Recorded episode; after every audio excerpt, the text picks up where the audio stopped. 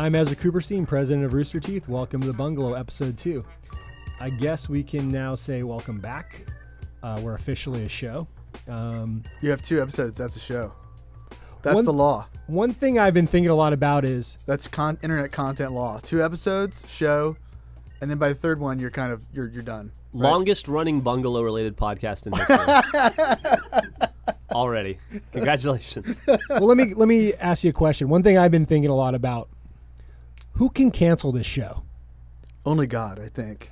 What is what's who was it that said? It was it Bernie said uh, you you can't get canceled on the internet? Yeah. Yeah, But just to think about it, you, me, I would. Yeah, we're both in it, so Yeah. I'm not going to cancel it. I'm definitely not. You're not gonna- going to cancel yeah. it. So you're Uh, right. It's basically so- God. Nick, are you going to cancel it? Nick's re- doing the recording right now. He's shaking his head. He's he feels good about it so far. Uh, I'm Matt Hullum, CEO, by the way. I was about to ask you that We should- question. oh, well, well, I saved you the trouble. The Bungalow is a show about the business of Rooster Teeth. On each episode, we talk about a different component of the Rooster Teeth business. We bring in guests from within the company to help us go deep and better understand how we operate and make decisions. We also call on you, our intrepid community, to help shape this conversation by posing questions that we weave into the fabric of the show. You guys have once again brought some great questions, so we'll be highlighting those throughout our show today. You know what would be bad? If we mixed up our questions on this show and Box of Issues from Always Open. It's a very different show that would now. be that would be bad. I don't know how, how that would go. Maybe somebody could write a bit for that and we'll insert it later.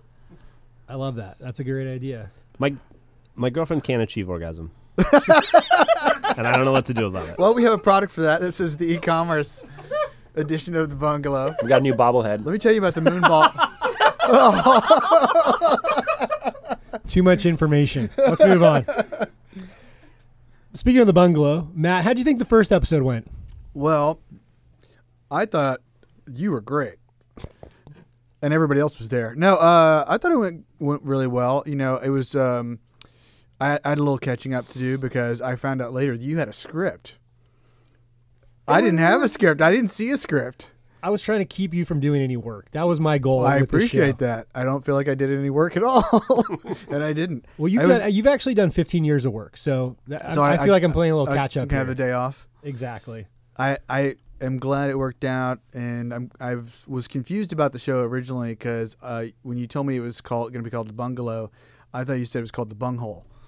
So I don't want to go in you know deep on a lot of deep subjects, deep in the bunghole. So I'm glad it turned into the Bungalow. Keep it clean here, bud. Keep it. Sorry, Clean. sorry. Sorry. This is a business podcast. I was saving that joke and it didn't land at all. No one in the room laughed. That patented Hullum humor Uh, that's carried us for 15 years. That's right. Dad jokes are us. I, I really enjoyed that discussion, though. I thought it was really good, and we got to talk about a lot of interesting things. And I thought the the questions we got leading into it, and also the comments that we got after the show, were really fun and interesting. And I'm really excited about today's topic as well because we've gone through so many changes over the years uh, in this particular line of business for us. So, what is today's topic? It is merchandise, uh, e commerce. Really, it is the business of selling products.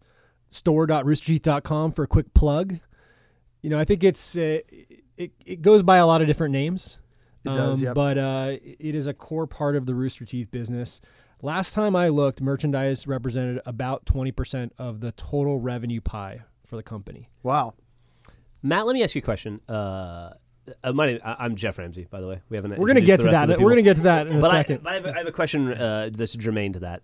Uh, Jermaine. would you? I start with bunghole and you start with Jermaine. Sorry. Listen, Which- I'm. I'm. perf- I'm. In what My job is to be performatively stupid. Oh, right. My, my 24 bad. hours a day. So I relish the opportunity to to not have to embarrass myself uh, vocally or, or physically uh, on the rare occasion. Has would you say that's consistent with the with the history of the company? Because there was a point in time when 25 merchandise was 50% of our revenue, I would say, and the other 50 would be sponsorships. Yeah. It's hard to remember what the numbers were in like the first year, right? Mm-hmm. Because I felt like we started the sponsorships right at the bat. That was the first thing. But the I felt like the t-shirts was were like we were like, oh God, thank you. This is going to be a, a business. We're- Yeah, guys, they- we're gonna we're gonna get to that. We're gonna get to We're- the. we're jumping ahead too far? You're going a little too far. Okay. ahead. I was trying to set up that uh, e-commerce merchandise is an important part of Rooster Teeth, and thus it is the topic for the second episode of this illustrious podcast. Think about a specific property for us, Ruby. merchandise actually makes up 60% of the revenue for Ruby. So if you think about it, merchandise is super important for our, our biggest, most expensive shows. It is the you know, it is a huge driver of allowing us to invest in shows that most digital media companies can never make. It's true. I think it's what defines us as a business. Why we don't really fit into the YouTube ecosystem, or we don't think of ourselves as a YouTube brand like um, a lot of our contemporaries, I guess you could say. Uh, that we've just we've always operated with a really diversified uh, business model, revenue streams. But the merchandise in particular is something that we've always taken a lot of pride in, and it's allowed us to grow our business and also I think reach out to our audience in a really unique way. It was definitely one of the things that when we when I was at Fullscreen and we were looking at acquiring Rooster Teeth that I was kind of blown away with. I, I could not believe how many T-shirts you guys were selling, I, and I it, it didn't look like any company in the digital media space that I knew of. And I, I still think that holds true. I think it's such a differentiator that we do merch and we do it well and we do it differently and it helps us to build a different type of business. Yeah, and there's also just nothing more satisfying than seeing somebody in the wild wearing a Rooster Teeth shirt. Oh or my god, I get so off on that. it's not, it's in a- not, it's not, not a, a- it's not not in a- a gross way. I It's just not I a just- bobblehead. As Thank you, thank you for answering the question about my girlfriend. it's good to know. I'll write that down. No, it's just like when you're in an Gets off on airport and you're about to get on a flight and you see someone wearing a Rooster T-shirt. Isn't that just like the best feeling? That's great. I mean, I'm not not in a No, hundred percent. No, no, it really is totally great. I mean, I, I I remember the first time I saw one of our shirts in the mall specifically, Mm-hmm. and that there were a group of, of kids in the mall like just running around doing stuff that you do, and one of them was wearing the uh, the camping shirt. You know, which is that was probably like season three shirt. So Yep. it was later, and of course we'd seen him in, in the wild before that. But there was something just so iconic about, you know, that like I grew up at that with having that mall experience, you know, and I was thinking back to like what T-shirts was I wearing back at that time that like signified to the world the stuff I was interested in, what was cool, you know, and felt like really special, and um, it was just it was just fun to see that.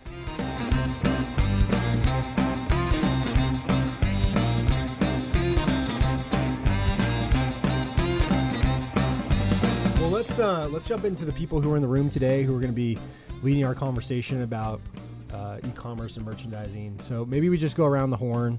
Jeff, you've already sort of introduced yourself, but why don't you jump back in, tell us a little about yourself? Sure. My name is Jeff Ramsey. I'm a co-founder of Rooster Teeth, and I created our merchandising business, uh, and uh, including our first four online stores I ran until we uh, grew to a point where we could turn it over to talented people. He uh, was instrumental in breaking several stores. I did. I took Yahoo down once. yeah, Bank of America. Yeah. Oh yeah. we'll we, come back we to that. That's one of slammed my Bank favorite of America. ones. Yeah, that was good. Also, you are the executive producer of Achievement Hunter. Sure. Correct? Talent on Achievement Hunter. The Weird Place coming up. Are you excited Uh-huh. about that? Uh, yep. Also, Hardcore And the- Tabletop and Achievement Hunter and the Let's Play family. And the Hardcore tabletop was so great, wasn't it? Thank you. I was where I was getting to was also the face and name of the Jeff Ramsey collection. yeah, there is that too. And uh, we'll talk more about that uh, later on in the show. Chelsea, Hi, I'm doing? Chelsea. Good. How you doing, Ezra? good, thank you. Chelsea, why don't you uh, tell us a little about what you do here? So I am the community support manager for Rooster Teeth. So basically, what I do is I'm a community manager, but I focus entirely on product and the community that surrounds that. Got it. So uh, I got a lot of questions about customer service. Are you gonna help? are you gonna help us here to to educate the audience on uh, what we've done? Yes. Okay, great. Ryan, why don't you introduce yourself, Ryan? Uh, Ryan Quinn, uh, VP of Consumer Products Department, and um, work with the talented design team, merchandising, uh, the e-com portion, and and uh, kind of soups to nuts of what Jeff started. Thanks, Jeff. yeah, no problem. So, Ryan, you, most people know Jeff. Most people know Matt. Most people know Chelsea. You joined the company a little over a year ago. Can you tell folks about a little bit more about your background? I think it's pretty impressive. Yeah, yeah, sure. Um, I started uh, first job was working with Reef Sandals, and I was working in product development. Um, so I was you told me you were a model. Well, before that, I got a little flabby and they, they cut me out. So You get you get too fat for sandals? For model sandals? the thongs didn't fit right anymore. So Can't have cankles and mo- model sandals. Um, and so I spent a lot of time in product development. At those on those days, we were doing um, Brazil and China for for manufacturing. So I went there and kind of learned how to make products, um, costing and uh, price negotiation, how long it takes to make stuff, how to you know just basically all that goes into it, quality control. Um, and then I I went uh, underneath uh, Reef was VF, so there was Vans that was also part of the company. So then um, I cut my teeth at Vans. Um, I went over there doing one of the product categories, and they had us focusing on consumer demographics. And so we kind of learned about distribution and what product was relevant. And um, during that time, the way that they focused on the consumers, we were able to double our revenue in, in five years. So it was a great learning experience um, at a young age. So you go from Reef to Vans to then you're going to Stance Socks. Yep. Tell us about that experience. So then um, from from there, I went to to Stance Socks, and we had I ran product there. Um, we saw a huge growth. It was you know to basically nothing when we first started. Within five years, it was valued at 350 when I left and came to work with you guys. And what got you excited about coming to work to Rooster Teeth? Um, I think the the most exciting part for me was I took it took me a while actually. I met with all you guys multiple times coming out here, and what I didn't want to do was work for a company that didn't value products, um, consumer products, and didn't want to do something that was disruptive to the marketplace. Um, and I remember meeting- you were pretty skeptical. Like you came out here, your brother, your brother runs, your brother runs product engineering here. Uh-huh. You came out here a couple times. You know, you looked around. I remember you telling me like you like got confused when you walked in the bungalow. You're like, but where are your offices? Like this, like what is this trailer? Like in all seriousness. And then you told me that how could people want to work in offices that look like this? How could they be inspired? But then you came to RTX. Mhm.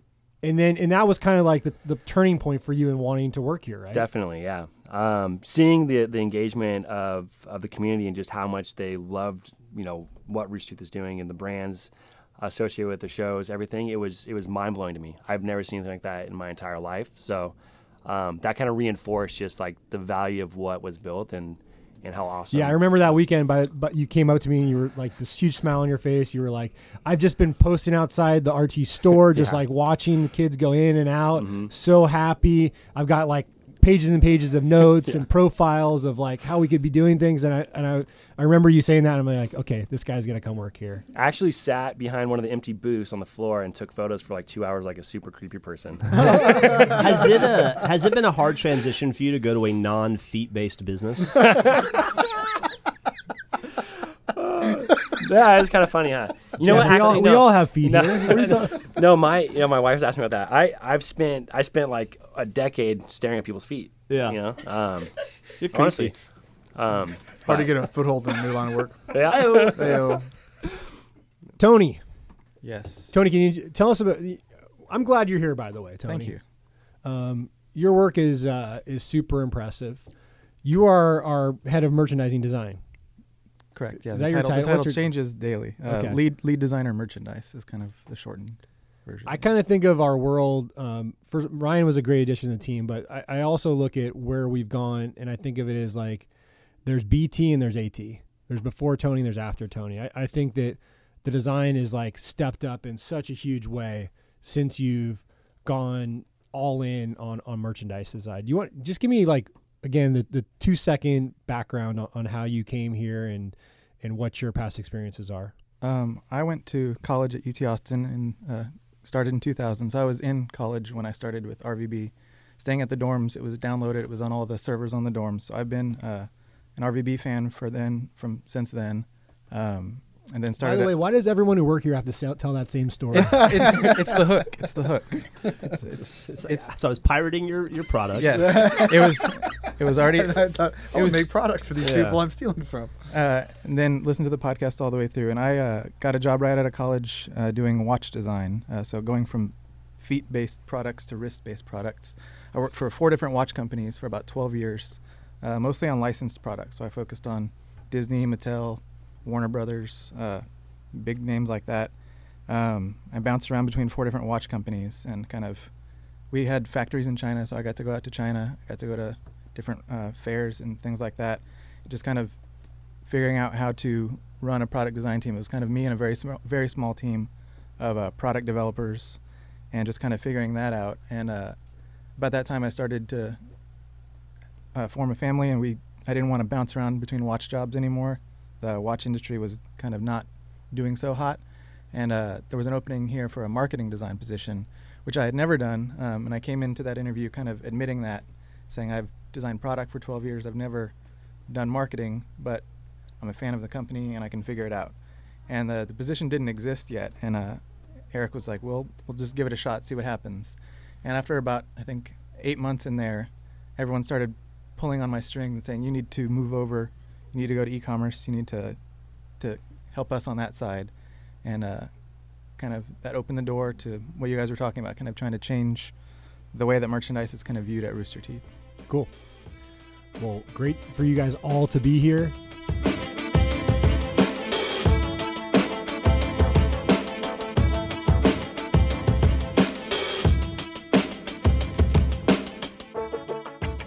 So let's uh, start by going back. I want to start at the beginning uh, and talk a little bit about the history of merchandise because it, from the very start, was part of the company. Am I, am I right, Matt?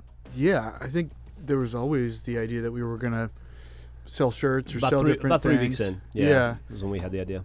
And I mean, Jeff, you were on the ground like with Bernie in a much closer way at that time, but I mean, we had the um, the jersey shirts. I think were the first things we put the, out, right? The very first thing we put out was just the black Rooster Teeth shirt with All the right. Rooster Teeth logo. that said red versus blue.com. said red versus blue.com on it. It's kind of a funny story to that, which was we we needed we knew we needed to generate revenue because we had as we became more popular and this is pre YouTube, you've heard this story before, but we had exorbitant server costs. Like we were paying ten to eleven thousand dollars a month in server fees just to host the videos. And s- sponsors and super sponsors, as we called them back then, which was our ten dollar and our twenty dollar sponsorship model, that was the very first thing we launched, and that helped a lot.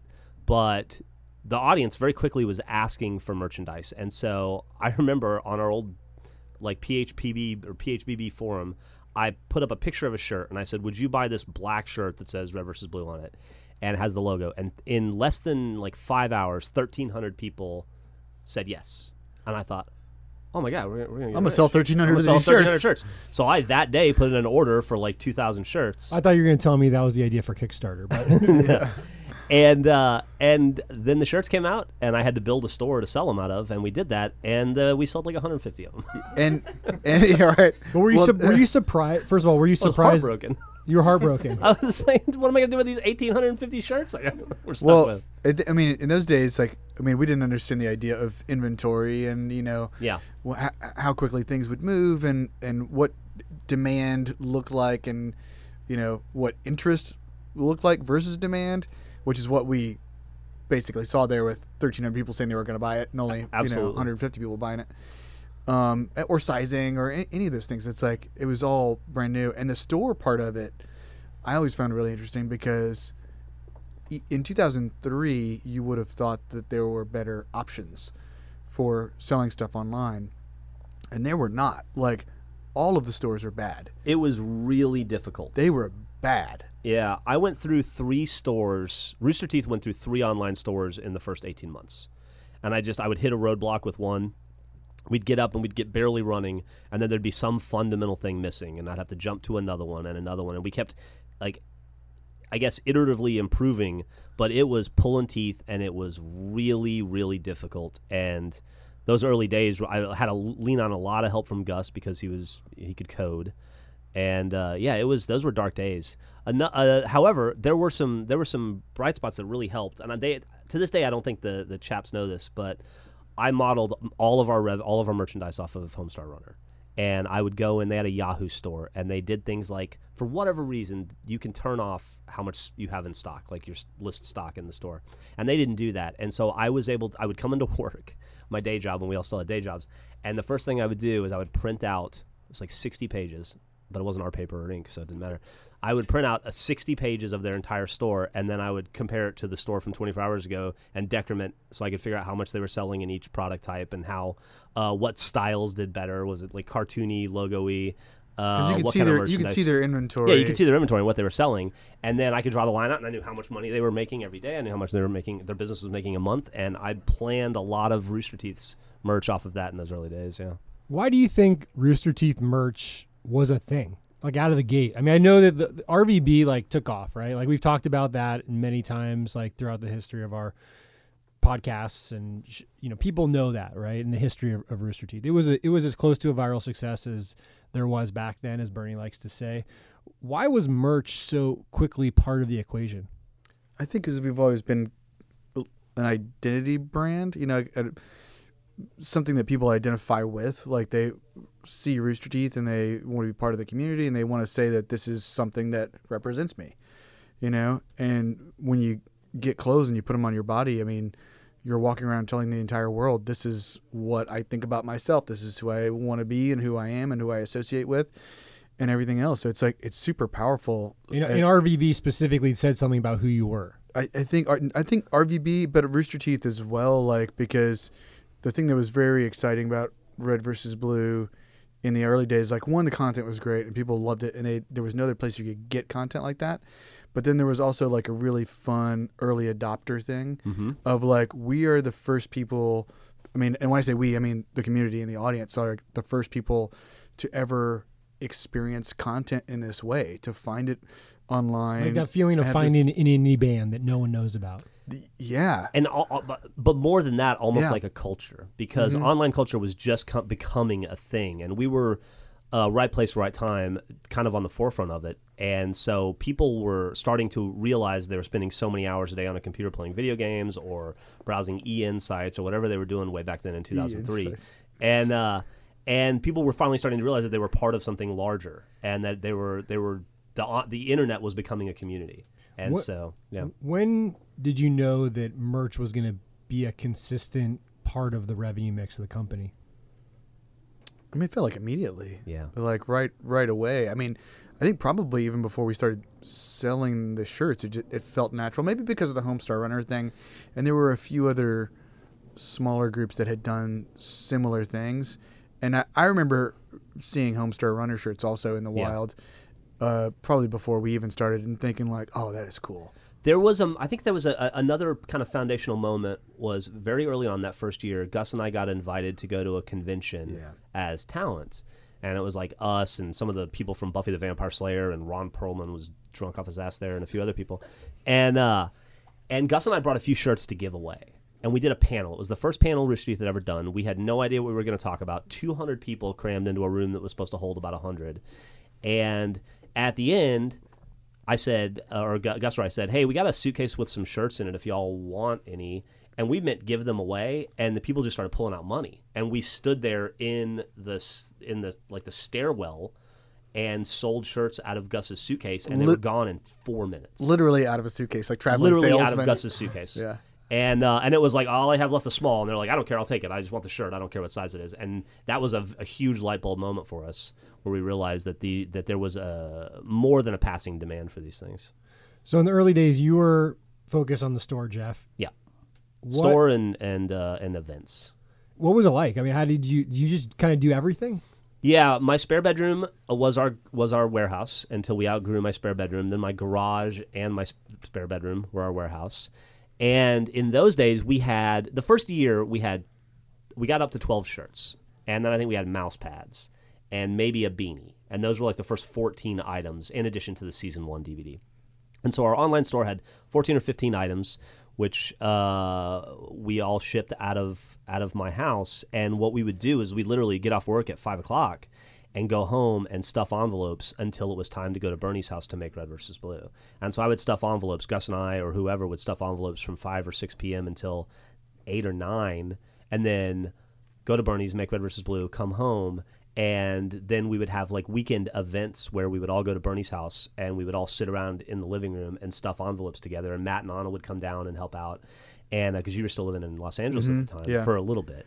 But so they that- they would fl- the so fir- you'd fly into stuff envelopes. Yeah, and I mean, the first thanks. I remember that first Thanksgiving after the DVD came out, too, was like a week of just we ate Thanksgiving dinner, but it was like everybody's stuffing envelopes every day. It was crazy Nonstop. those days too because we got to a point by it was a little after Thanksgiving where we would stuff envelopes for you know be three or four of us stuffing envelopes literally for four hours a night, and I would go to bed and I would wake up and I'd be further we'd be further behind than where we left it, and we just couldn't keep up with the demand, and it was like it was such an awesome problem to have, but trying to I remember like. That we were making decisions like, do we make an episode of Red versus Blue this week, or do we try to catch up on merch because we can't do both? Who was in charge of licking the stamps? We- I feel like it's like a George Costanza. We Costanza. got self-adhesive stamps. We got Edna Ferber's, and we used stamps.com. Oh, Edna Ferber. Oh my god. So we printed out stamps. The funnier thing about those days is we didn't understand that there were loading docks.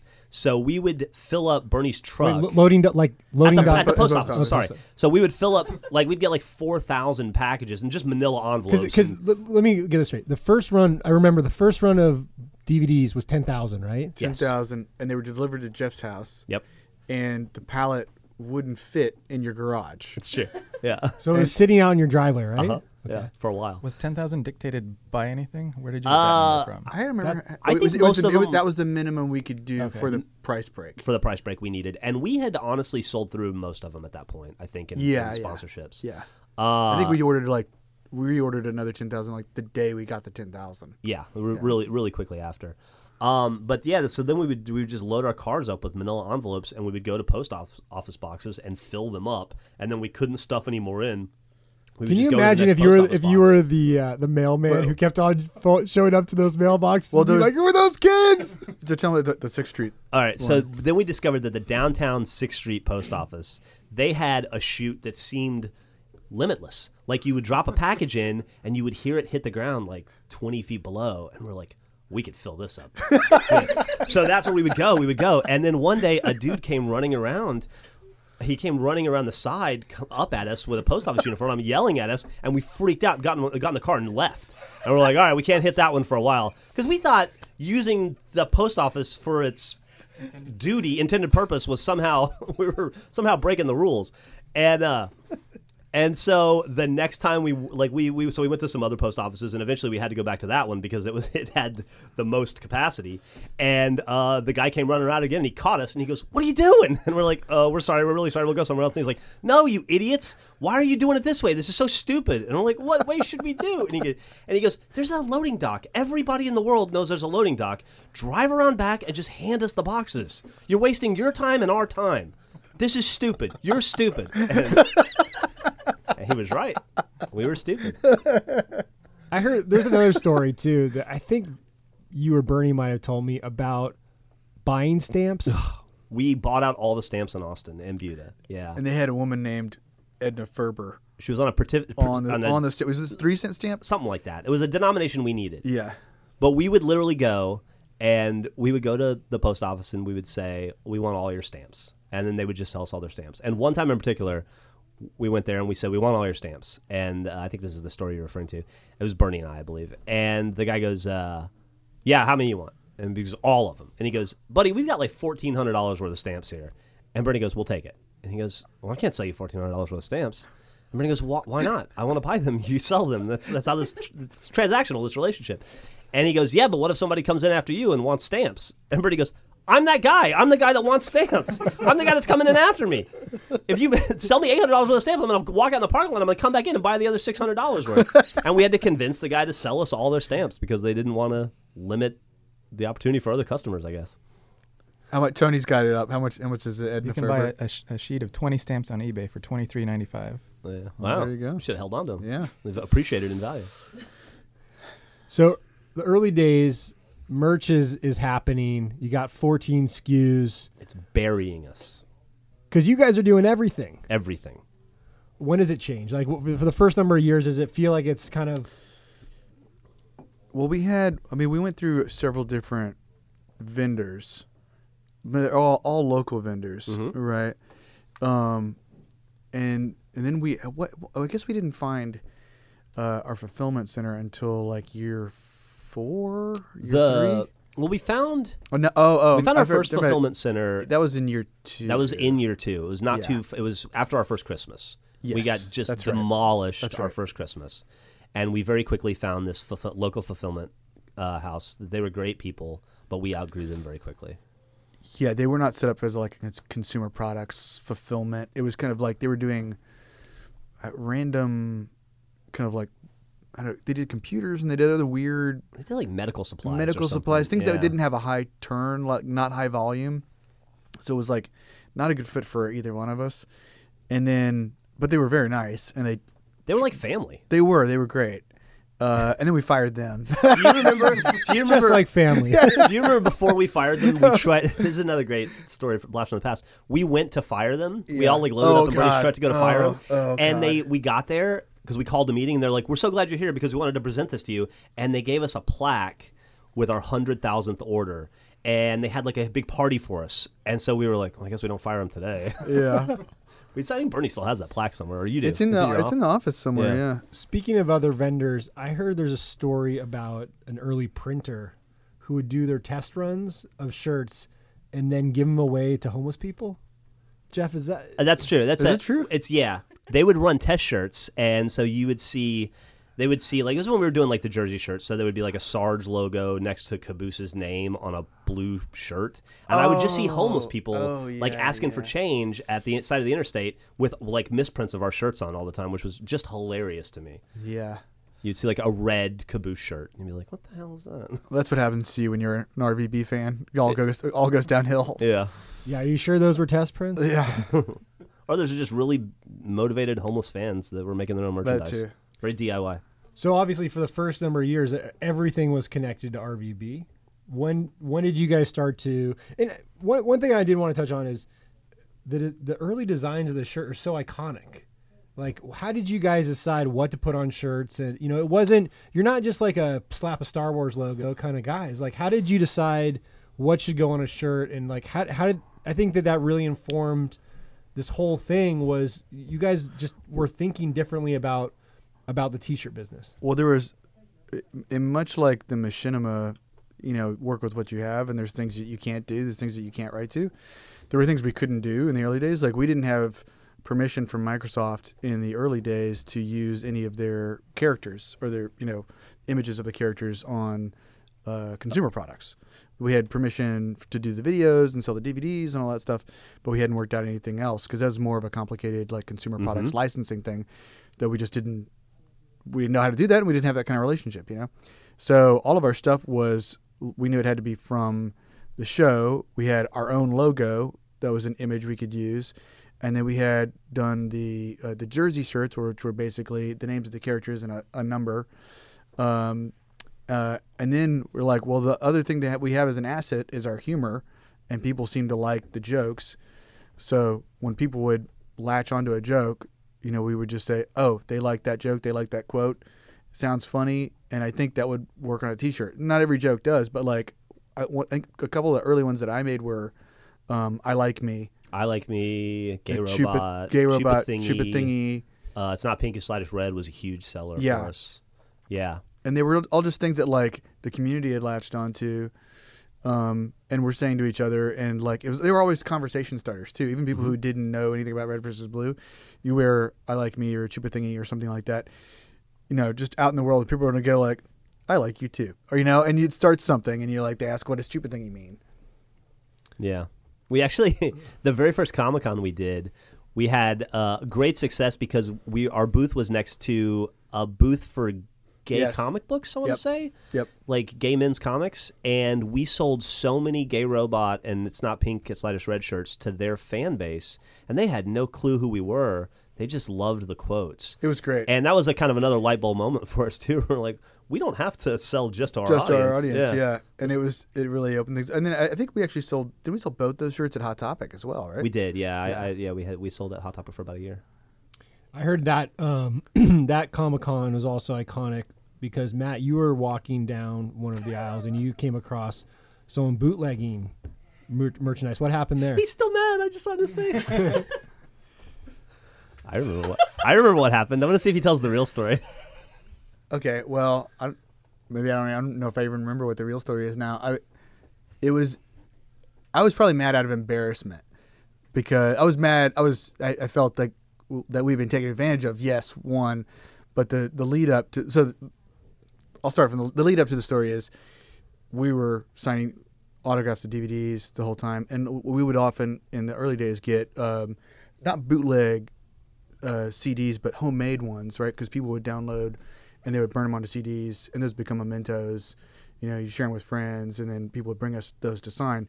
And we always like that's totally cool. Like we're we love signing stuff like that. That that's that's great. But then we started seeing a lot of of DVDs that just looked really bad. Like they looked like a crappy, you know, knockoff.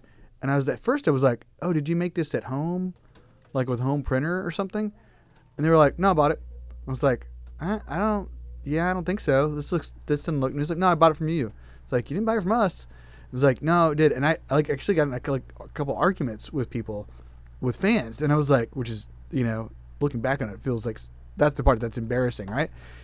And, and but then eventually I figured out there was another booth at Comic Con that was just a few aisles down from us that was selling knockoff Red versus Blue DVDs, and we'd heard a lot of stories of like red, knockoff Red versus Blue DVDs from like Iraq and Afghanistan, because there's like a whole bootleg industry there, uh, which is fine for the for the military that's over there, which is fine. You know, it's a totally different thing, but to have it being sold bootleg right down the aisle from us and to have to autograph those copies. and to have to autograph those copies because they don't know. I mean, it, like the the fans who bought those thought they were buying something legitimate, you know, and that's like you felt like take not only were we taken advantage of, but they were taken advantage of. Do you remember what we did though? We gave everybody who showed up with a bootleg DVD a real DVD. Yes, Yeah.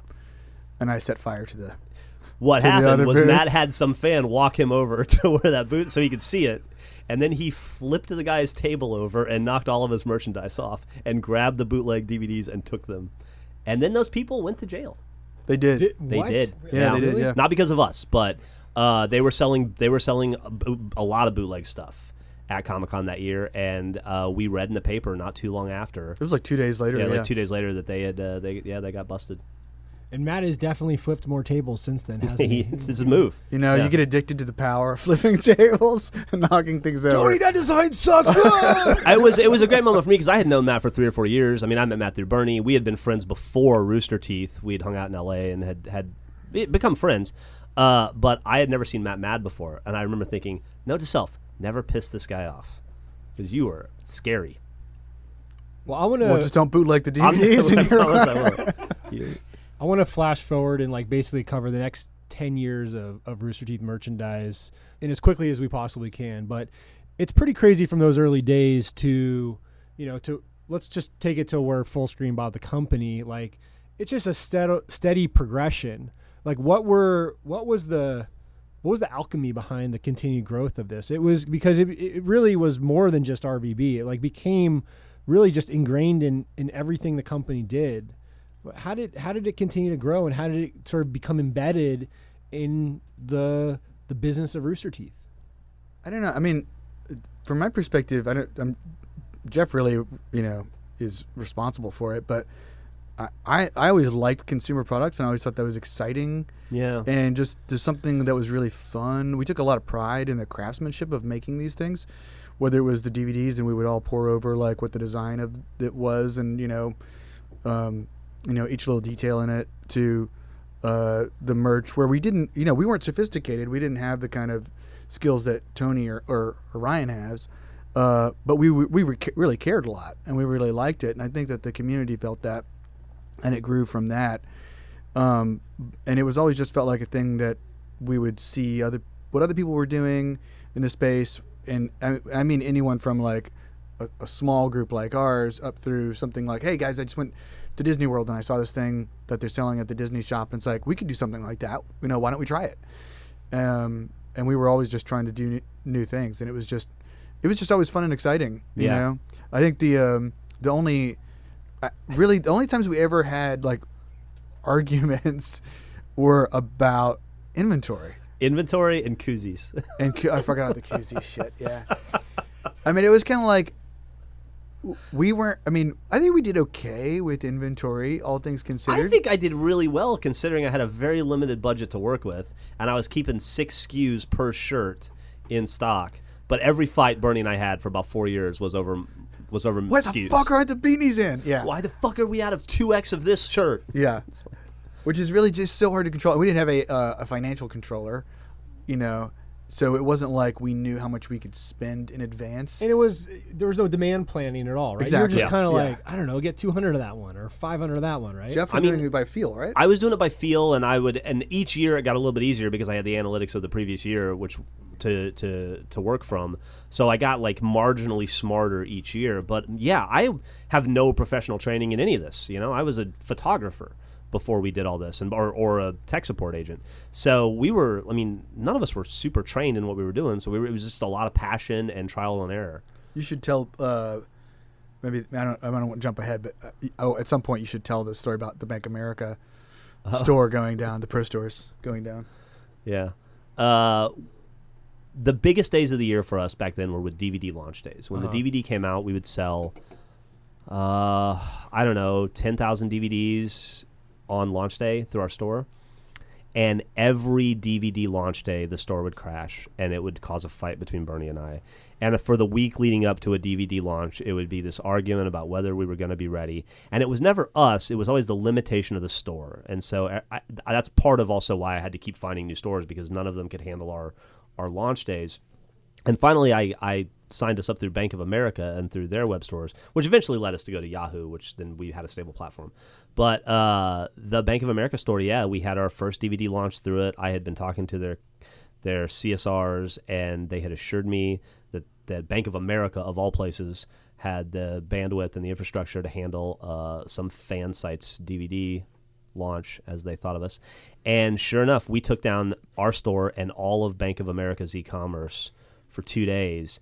And they had so many phone calls that I would have to call. I'd be on hold for like an hour and a half just to get to talk to the agent. And so anytime Burnie would yell at me, I'd be like, "I'm on hold. I've been on hold for 40 minutes." And then, I, like, I finally got in touch with an agent one day, and I go, "What the hell is going on?" And he goes, "Ah, it's some Halo thing. It's destroyed all of Bank of America. Everybody's furious. Just get in line." And I'm like, "I'm that guy." And he's like, "Oh, uh, in that case, uh, hold on a second. you just talk to my supervisor." Yeah. And they would be like, and they literally like the Bank of America supervisor would be like, "Can you stop sending traffic to us? Can you just stop? Can you take your try to take the store down for a couple days?" I'm like, "No." I give you guys a lot of credit because you were literally doing everything yourselves. You were, and you, you had no like credit. You had no, uh, you had no outside capital, and so like it was razor thin when you were making these investments, especially probably for holidays.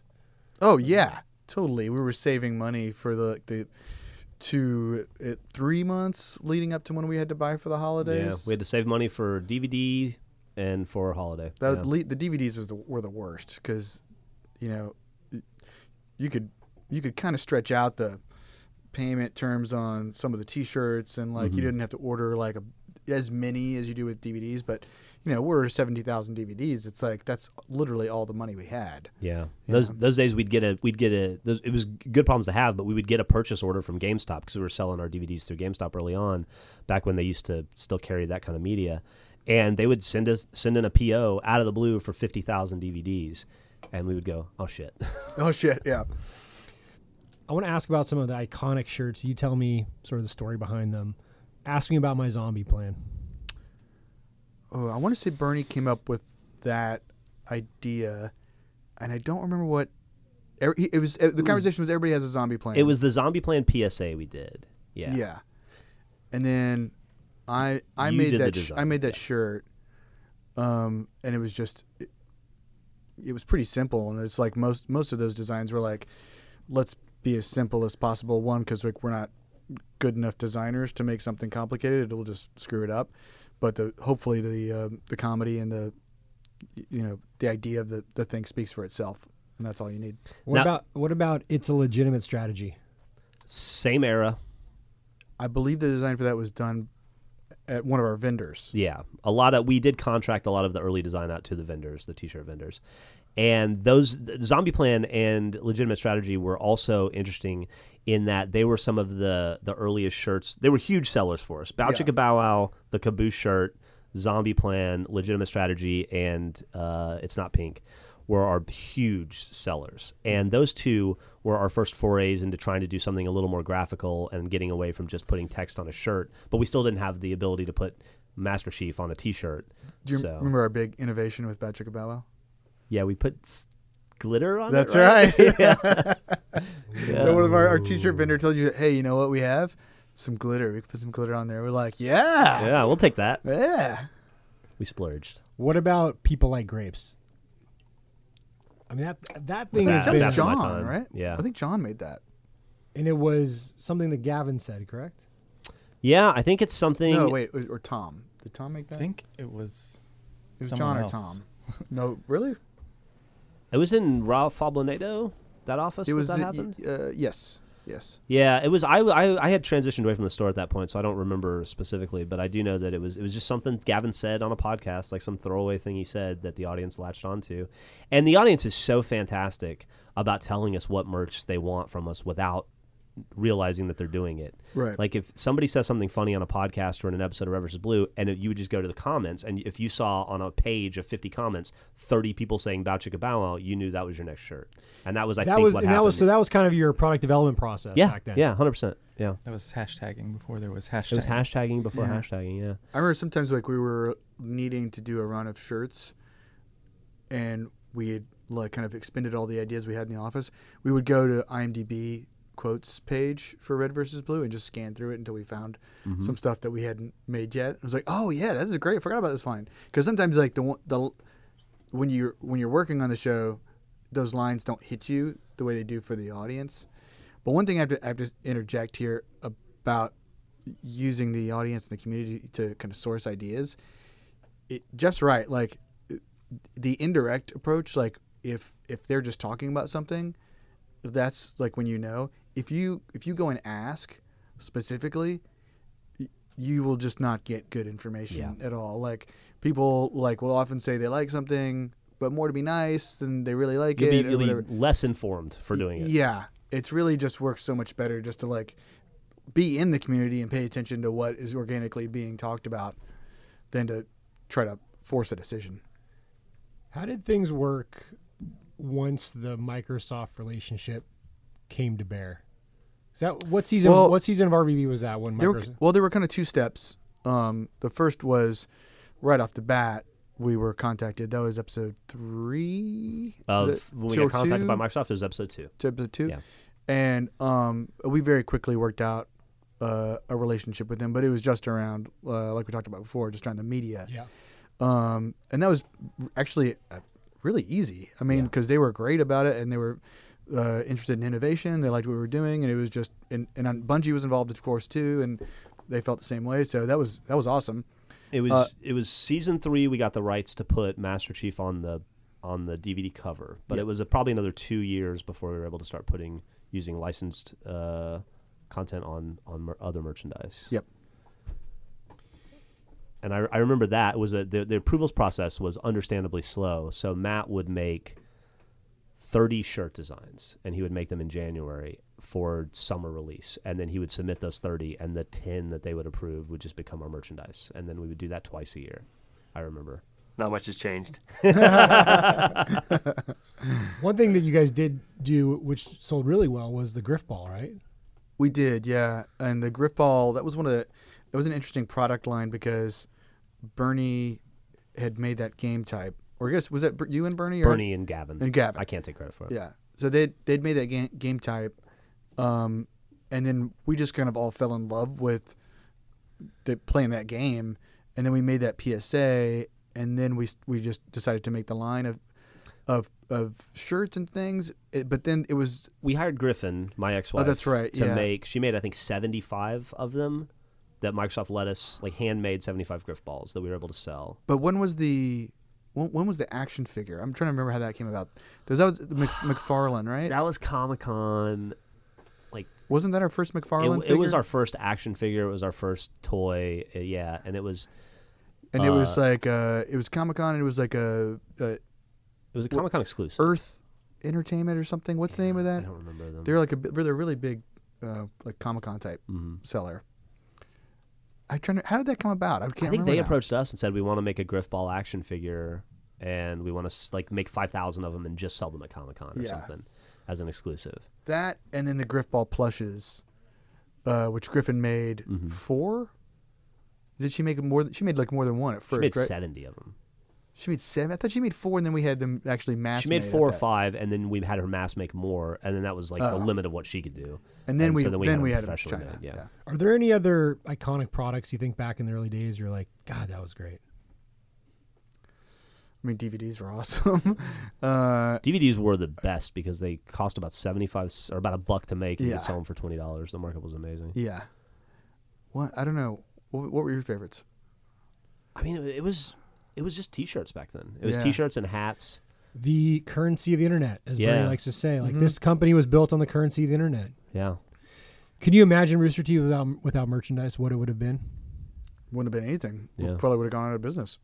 been a, f- been I a don't think we could've s- in a history of the internet. Yeah, I don't think we could have supported ourselves with, because there was no advertising revenue in the early days.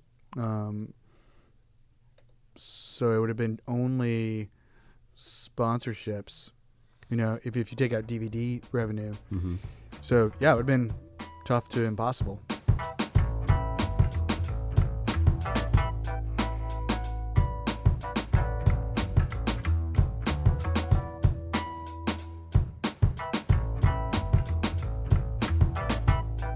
Well, we've heard a lot about the early days of e-commerce and merch at Rooster Teeth. Now I wanted to flash forward and talk about how it all works today. It's evolved a lot since those early days. Man, it has. And I know Jeff. I kind of feel like when Yvonne uh, convinced us to hire Emily Emily McBride, yeah, was really the turning point. hundred percent. and uh, from there, I feel like it became operationalized, and just has been Meaning getting- not in one of your guys' hands. Yeah, I think once it was no longer like Jeff didn't have to split time Yeah. doing it, and Yvonne said, "Guys, this is a, a line of business. You need to really, you made, you need to take care of this in the right way. This is a big part of what you guys do, and Jeff can't do it while he's doing thirty thousand other things." Um, then the thinking of it really changed, where we started treating it towards what it's grown into now. You know, where it's like there need to be people, de- people dedicated to this every day, thinking about what's going to go up, how the store is going to look, what the products are going to be, lines of products, and things like that. It was also uh, largely, uh, I would say that that moment when we hired Emily, I was very reticent, obviously, to turn that that part of the business over to, to someone else's control, because this is something I was doing thirty to fifty hours a week every week, and I had been doing it at that point for six years, seven years. But the benefits, uh, well, a she instantly ran the store better. Uh, like from day one, with her training and experience and ability. But it's a big reason why Achievement Hunter became successful because it freed me up to focus on production in a way that I had never been free to do before. Uh, because like th- there was one of the beauties of, of Rooster Teeth in the early days, we all wore so many hats and we were everybody was a jack of all trades. But it freed me up to to spend more time on production and development, and that's really when Achievement Hunter took off. Was when I had that thirty hours uh, a week to do other things. Yeah, and then we started hiring designers who were actually dedicated to doing that. You know, with um, Brian and John and Tom, uh, and then I think the next big moment really is Ezra was when you started. You know, and really got a, your arms around the merch business. Yeah, I thought it was just it was really exciting what was going on here, and it just felt like such a huge opportunity. And um, I'm really proud of where, where we are today. Let's talk. Let's talk about that a little bit. I want to go back to a Reddit comment I saw that I took a screen grab of from probably like four or five months ago. This is from Demigod. And he says, just want to say, as a fashion conscious nerd, I appreciate the new clothing designs RT keeps coming up with. First of all, thank you. But I think we're we're doing some pretty cool stuff. Yeah. But in, in Ryan and, and Tony, I think that's a testament to you guys.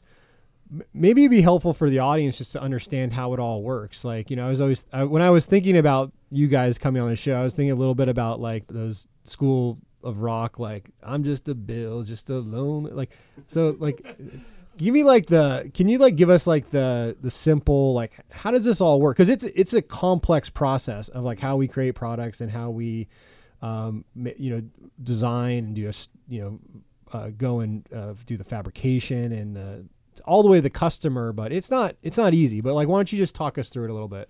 Yeah, we um, we have a calendar that we work off of. It's from when we when we start working on designs to when they actually go to market. It's about seven months. Um, So it starts with the planning. So you guys are talking about inventorying and you know what what to invest in and what styles will work and all that stuff. And we started that phase by going um, how much we want to invest in, how many T-shirts for say Achievement Hunter, how many Achievement Hunter T-shirts are we going to make this quarter, how many jackets, what's out there in the marketplace that's new that we haven't done before, um, and kind of how do you make it uh, like have cool options that people are going to want to buy.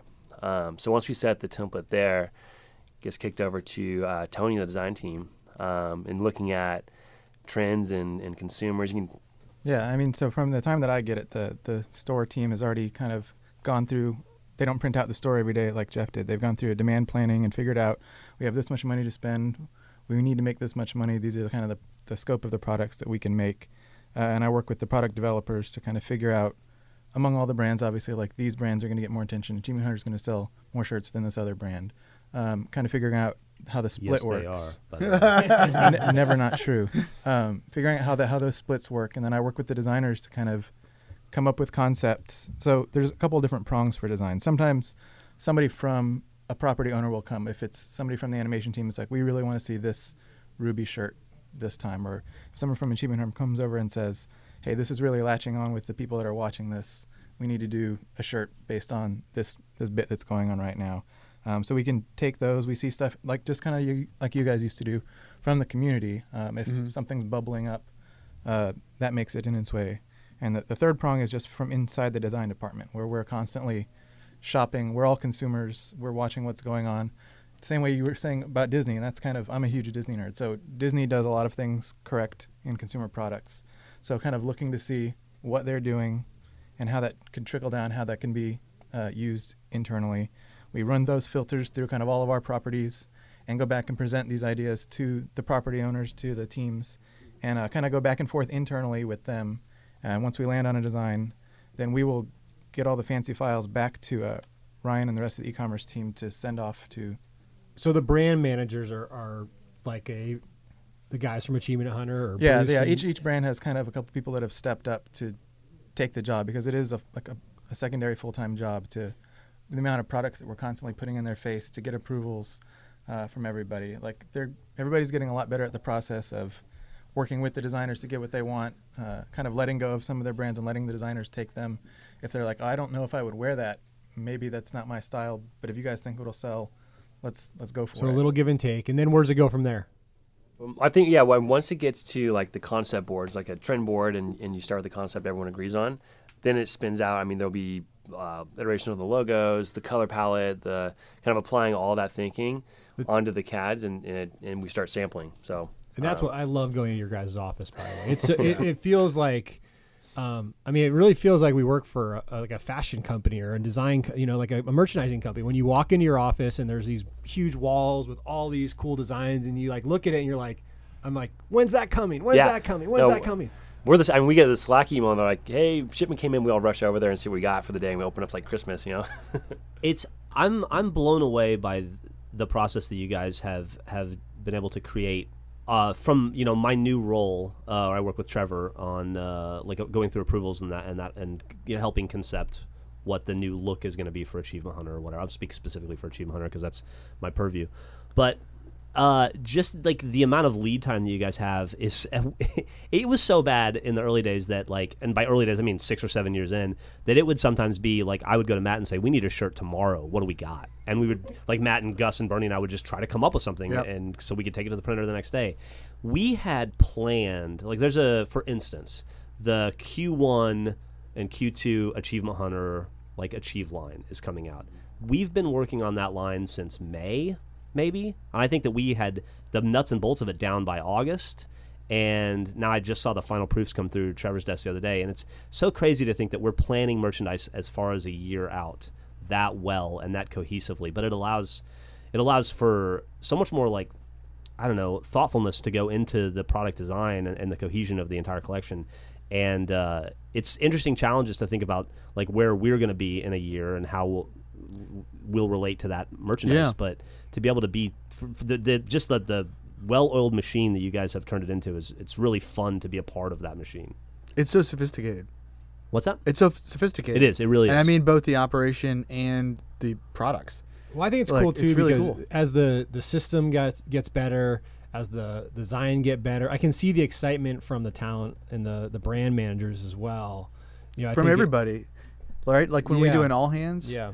And we'll show stuff off at all hands. You'll hear, hear people ooh and ah over stuff, Mhm. and that is just cool. Even Yeah. walking around the office, like you see it everywhere and it looks good, and you're like, oh, you know, Yeah, it's, it's awesome. it's we're, fun. Yeah, and we're all. I mean, that's the reality. Is like I think that why this business was successful, uh, continues to grow, and we continue to care about it is like we're all kind of geeks for this stuff. It's fun. Like you were saying, Matt, earlier that like you like the consumer products piece because of like the design orientation and like just geeking out. I like that's how I am. That's when I came to Rooster Teeth. I was like very excited about this part of your guys' business because like you know, I, I kind of am a little bit of a geek on that. I Yeah. like, you know, I like worked at a shoe store. You know, back Ryan, back to your feet thing. I worked at a, I, I worked at a, guys s- get I worked so at a sports store growing up. I like sold tennis rackets and tennis shoes, and like, you know, I just kind of like liked the whole thing. And so, like, when I came here, I was like, it's really fun what you guys are doing.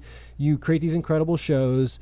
People say funny things. You take the logos from the shows. You take the funny things. You and you create a fashion line on that. And and you sell like I hate to fashion kind of undersells I think what we're doing, but we we create products that people connect with, and I think that's really it's really fun. It's, it's and I think that merchandise is, is a fun part of our business. It, it, it it's something different. It, ca- creates a different connection uh, than than your run of the mill media company today. I mean, I think the fashion thing is really true because what I how I love that we've evolved is that it's not just you know about your the shows and the connection to the shows, which I and the, the talent, which I think those connections are still super strong in the merch, which is amazing. But there's also this sense of this is happening right now, and it's really cool, and it feels of the moment, and feels like we're like part of a broader conversation on the merch level, and that stuff is just like really fun to me. Like I'm looking at Ryan is sitting here with a, an Achieve shirt on right now that's got skull and crossbones and you know Asian characters on it, and I, I don't even know what it is, but man, it's just really cool. And if I didn't know what, what Achievement Hunter was, I would still like be walking down the street and going, like, "That is a cool shirt. Where did that come from?" It's from the Achievement Hunter Punk Rock Achieve line. It's based off a Clash shirt. It's very cool. Thank you. Speaking of that, Tony, where, where did the where did the inspirations for the design team come from? Uh, like Ryan was saying earlier, when we get each brand, we're kind of we kind of do a, a, a whiteboard where everybody sits around and we're like, we're gonna put Achievement Hunter up on the top of the board, and we're just gonna fill the rest of the board with words. We haven't shown you guys the words that we filled the boards with. Some of the ones get canceled out, and we kind of like spitball to see a mixture of what a the team would wear, what we think people want to buy, because sometimes those are two different things, and what's currently trending. Um, and we live in a in a world of like appropriation. People like to be like, oh, I want that shirt to remind me of this other thing that I like, in addition Mm. to the thing that I like. Or I want. Some people are like more sophisticated. I just want a tiny logo. So we have to fulfill the needs of several different consumers, uh, and the brand owners, and internally, and it has to cost the right amount of money. Um, so it's kind of a balancing act where we put everything on the table, start chopping away at it, uh, get on a storyboard going, and then work with the teams themselves to kind of figure out what what we can do. And that's not easy. No. No. Are I know I'm sure you've had moments. I've had moments with the team where they designed something and I was like, "Uh, it's it's cool, but I don't know if it's the right thing for right now."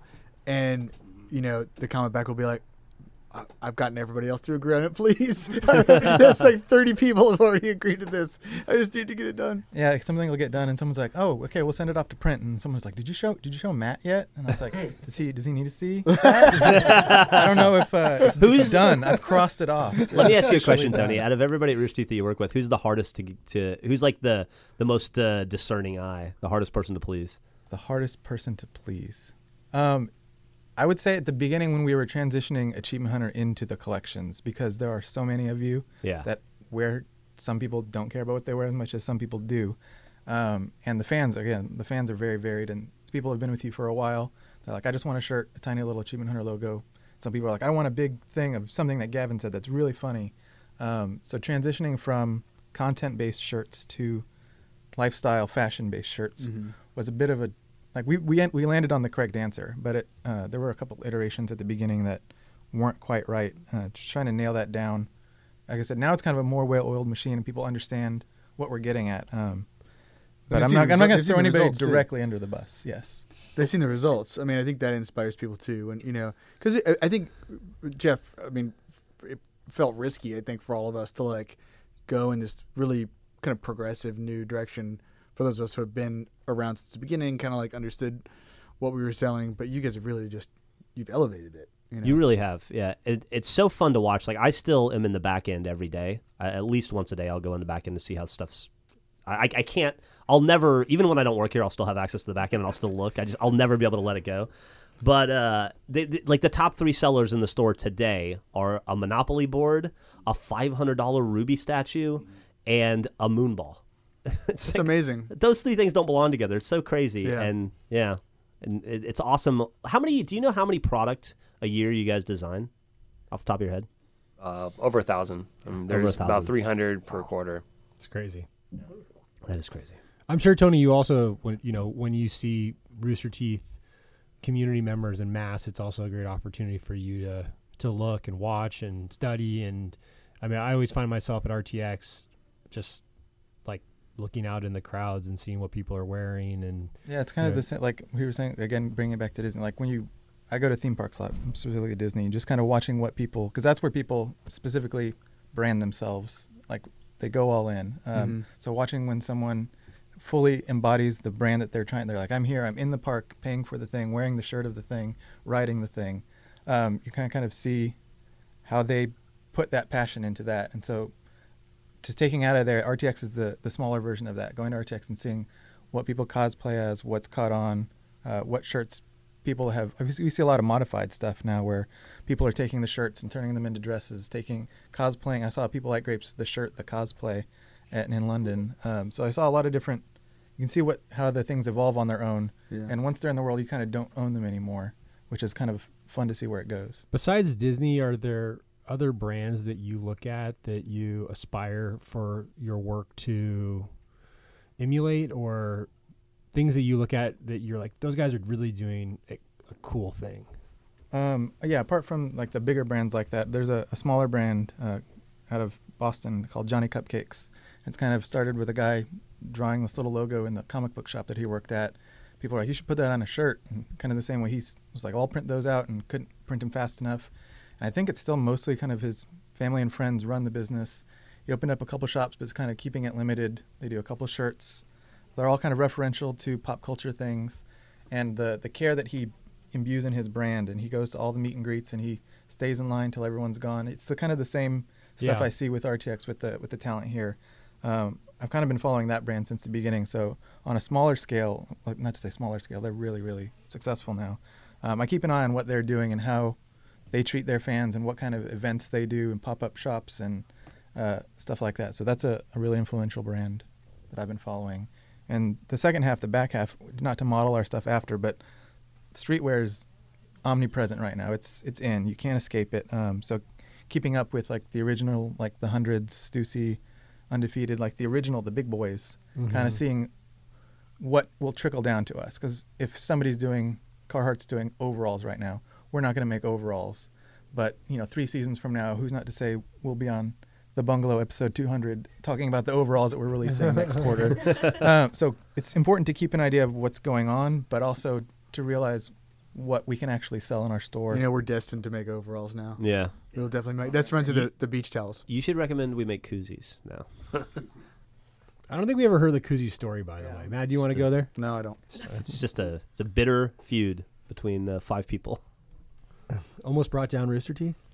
I wouldn't say koozies? that. The but koo- the great koozie controversy. damaged some friendships What for can sure. You, what can you do? Ryan, what do you, from a strategic perspective, you know, you've now been here for over a year. Where do you see this going? Um, I think that, God, who knows? There's so many different places. There's um, the way that we approached the Achievement Hunter line. That was the first collection actually we did with this new thinking in mind. Um, and we were extremely nervous because we spent so much time working on it. Um, we worked with marketing on the the look of it. You guys did uh this like photo shoot to kind of tell the whole story, and it launched. And we sat there holding our breath, and it worked. And we are like, okay, well, there's something here. Um, and so I think that more of that along those lines um, is where we're going to continue to progress it. So I'd go um, with silhouettes that aren't necessarily a, a plug and play. So it's going to be more custom, um, more upgrading of the actual material. So looking at, you know, what can you put in? How can you you customize the features? Um, looking at the way like Nike has done their sportswear, it's really interesting. They'll have a sweatshirt with um, a basic sweatshirt, the same material base with some zippers, and then they change up to the same silhouette with like a polyester base, and then we'll have thumb holes, and they have different price tiers, and they kind of just build in cool custom features to it. Um, so there's a way for us to look at innovating, like innovation. Yeah. One of the fun things about having this this group now is like I almost feel like Rooster Teeth at the core is a, is it's truly a content company, but I, I like it almost feels like merchandise is its own thing now. It's not like we make content and then merch is the thing following it. It's almost like merch is its own can be its own thing. It's part of the storytelling, Mm-hmm. uh, you know, and it's its own its own ability to like to create its own stories. Well, one thing we talked about in that transition period, kind of like in the early Yvonne Emily McBride uh, days, was that we wanted the con that one wanted the merch to feel like content. Like you know we're, we're we are a content company, right? But we felt like the merch unto itself could be a content story, and I feel like you guys have just like so nailed that. Mm-hmm. You know, I think there's some credit to be given, even having spent time boots on the ground in marketing before, like Yep. and photography, like Mhm, the definitely. the elevation. Everybody, like you said, all the moving parts are being added in, and half of lifestyle apparel is presenting it in such a way that it looks cooler than it actually is. So you get that feeling, you get the vibe from the photo. So, like hiring Wes, I'll name drop Wes. Like there's a before Wes and an after Wes time in marketing the product. And like like I said, as a person that shops for streetwear a lot, you can see the influence that he has on the photos that make me want to buy the stuff that I've stared at for a year already. I'm like, well, now I, now I want to buy it. yeah, Yeah. and Nathan, Nathan as well. Yeah, Yeah. They, Nathan, they're, they're so great Na- team. Nathan's our marketing guy on on the merchandising side. Wes is the photographer, and Ryan. One thing I was really struck with when you came aboard here was certainly there was a lot of work on the process and the the design, uh, but we also really elevated the way we thought about bringing product to market. Yeah. What do you what, you know? I, I was impressed with your philosophy of like this of of storytelling to reinforce these brands. So, can you talk a little bit about how you think about that? Yeah, I think um, it goes back. I mean, from once you once you agree on a creative concept that you know Tony's team's going to work on, and kind of culminating all the feedback and where the direction is for any given brand. So T Hunter's easy. So we are just talking about it. Um, so you agree on that. You make the products. You go to market, and then you go back to the marketing team. You can say, "Hey, here's where this came from. Here's the inspiration. Here's some photos to look at to reference back." And then within, we look at it like on a on a quarterly basis or a seasonal basis, so three months, and we basically will look at the number one story to, to pick and, and say this is what we want to focus on for marketing because you know you can't you all the content we create all the product lines we're doing you can't do everything so just try to really focus it on on one cool thing that kind of elevates everything as a halo effect Cool. Sweet Halo plug. I'm going to talk about a few initiatives that we've recently launched that I think are pretty exciting. Um, first, Geoff, I want to talk about the Geoff line. Do you want to tell a little bit of the story behind that? Uh, the story behind the Geoff line is that you berated me into making it. like every time you saw you came to me one day and you said, "Hey, why don't you wear Rooster Teeth clothes?" And I said, "Why doesn't Metallica wear Metallica t-shirts? You you know you don't do that." And you said it would be better. If, it would be better if you would wear shirts. And I said, "Well, I'm not going to do that." And you said, "What? If you should start designing shirts that you would wear." And I said, "Ha ha." ha. And then you kept saying that to me over and over again, and you st- and your smile got less and less until I realized you were serious. This was I internal. I, I want you to know this was like a this was a campaign I had, I had given myself Okay. for for a long time. I saw a comment on Reddit from someone who said, "Where does Geoff get his shirts?" And then there was a link to the Cotton Bureau. Mhm. And then every day I'd see you at work, and you'd be wearing a different shirt that was not a Rooster T-shirt. And it, and it kind of burned me a little bit, like because Yeah. you were like almost like too cool. I didn't really know you that well back then, but I was like, why does this guy think he's like too cool for wearing hometown, con, you know, our hometown shirts? And so, And then you found out I really am too cool. For but anyway, it, it, that was sort of the the the like the genesis. the genesis of of how we got here.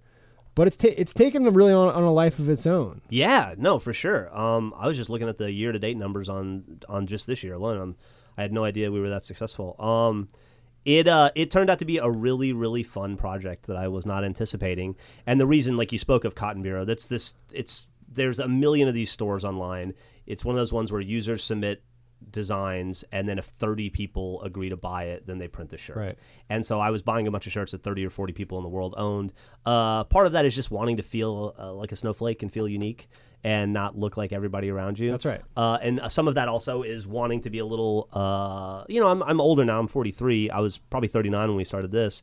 I don't, you don't want to walk around being a very blatant billboard in your 40s for the stuff that you like, the way you did in your 20s, when it was like the most important thing I could have done would be to put a Black Flag shirt on in my 20s and tell the world I was a fan of Black Flag or Rooster Teeth. Uh, and uh, but realistically, it was Black Flag, not Rooster Teeth. Uh, and so I was trying to find, but my aesthetic hasn't changed. I still just want to wear Vans and blue Dickies and and then black T-shirts. Uh, so I started to find I wanted to find shirts that were designed well that didn't just seem like advertisements. And so, uh, So that was the design concept that behind was- Geoff, yeah, right? Which which was like, okay, you agreed to now if we did something that would look like something you would wear, you would do it, and I, then I had one ru- one rule was that you couldn't put a Rooster Teeth branding on it in any way whatsoever. So we used to put the Rooster Teeth logo on the on the back on the yoke, and I had to fight that. But um, and we sell the Geoff Geoff Ramsey collection a little bit differently. mhm. Ever we do, Ryan? You want to talk about like sort of the model behind the uh, behind how we do Geoff? Yeah, it's um it there's a collection that drops every month. Um and it'll be limited product, so as soon as it sells out it's gone. Um and I think the consumer is crazy to watch what's happened because everyone's aware of it now. So you could probably do it without even seeing the email out. It would sell out immediately as soon as word got out. Um, In fact, last time we released one, I noticed people complaining on Twitter because they were they were responding to the marketing tweet for it uh, from the from the store account, but the shirts were already sold out. yeah. So it was like so many people were saying like, "Oh man, I just saw this and it's already sold out." That's That- like it happened so fast. And some people, some you know, I, you know, I got a lot of comments of people who were like, "Why do you guys do the limited edition?"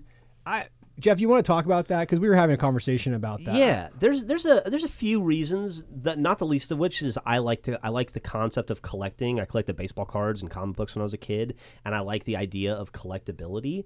But um, also, honestly, the, the the scarcity model is a proven success and it works, and that's partially why companies like Supreme are so successful. And it takes a lot of, and I, and I don't think the audience maybe always understands this. It allows for a, a lot more uh, creativity and design, and it allows us to take more chances. If it works in a traditional way, like we have the Q1 Achievement Hunter line. We made eight shirts that are going to come out next year, or a, variety, eight products from shirts to windbreakers or whatever. And those are the Achievement Hunter shirts we're going to sell for six months next year, or five months, four months next year, whatever it is. And that's it. And if you don't like those eight shirts, sorry, maybe you'll like what we sell in the fall, but that's what we, that's what we're giving you. And with the with the Geoff line, we make two shirts a month. If you don't like this month's, no worries. You get a new shirt design next month. Maybe that one will be more to your liking. And so it uh, by not having to hold stock, by not having to buy ten thousand of a shirt, by only having to buy six or seven hundred of them, then we don't take a huge hit if a design doesn't land. And it also, depending on how quickly some of the items sell out, that's super informative and it tells us kind of what direction to move in. Uh, and it allows us to just be very, very nimble and try new things and take chances in ways that we couldn't traditionally. it's also fun, and Let's it's go- super fun. Yeah. It, I'm not gonna lie. It's the, probably the most fun I have in Rooster Teeth is working with Tony and Monica and Tobin and those guys to make the new the like the upcoming Geoff stuff. Like we're planning a year and a half out on some of the stuff Yeah, right now. you've got yeah ideas just kind of backlogged in your every time you talk about oh we're going to do this collection, and I've got this other idea that we're going to get around to eventually. So I've you know we're all banking ideas, Yeah. and But also, I like the it- idea when we first started that the thing, the shirts were numbered for the collectability, Mm-hmm. and that like once a design came out, it was gone. Like Yeah. it was never coming back. Like it was retired, and I thought that was like a fun, fun thing for That pisses some people off though. It does, but it does, but it's also just like that's it. it we're in a fast moving world. This is Yeah. we're fast fashion here, guys. Like you know, we just got to keep moving forward. No, just kidding. But um, I think it's it's just I, I just always liked that. I thought that was like a gonna be a fun thing for us to do. They're all numbered. Like you know, I, I always pictured like three years later, people would be like, "Oh, do you have Geoff 17?" Like you know, and it's kind of a little bit come true. Yeah, a little bit.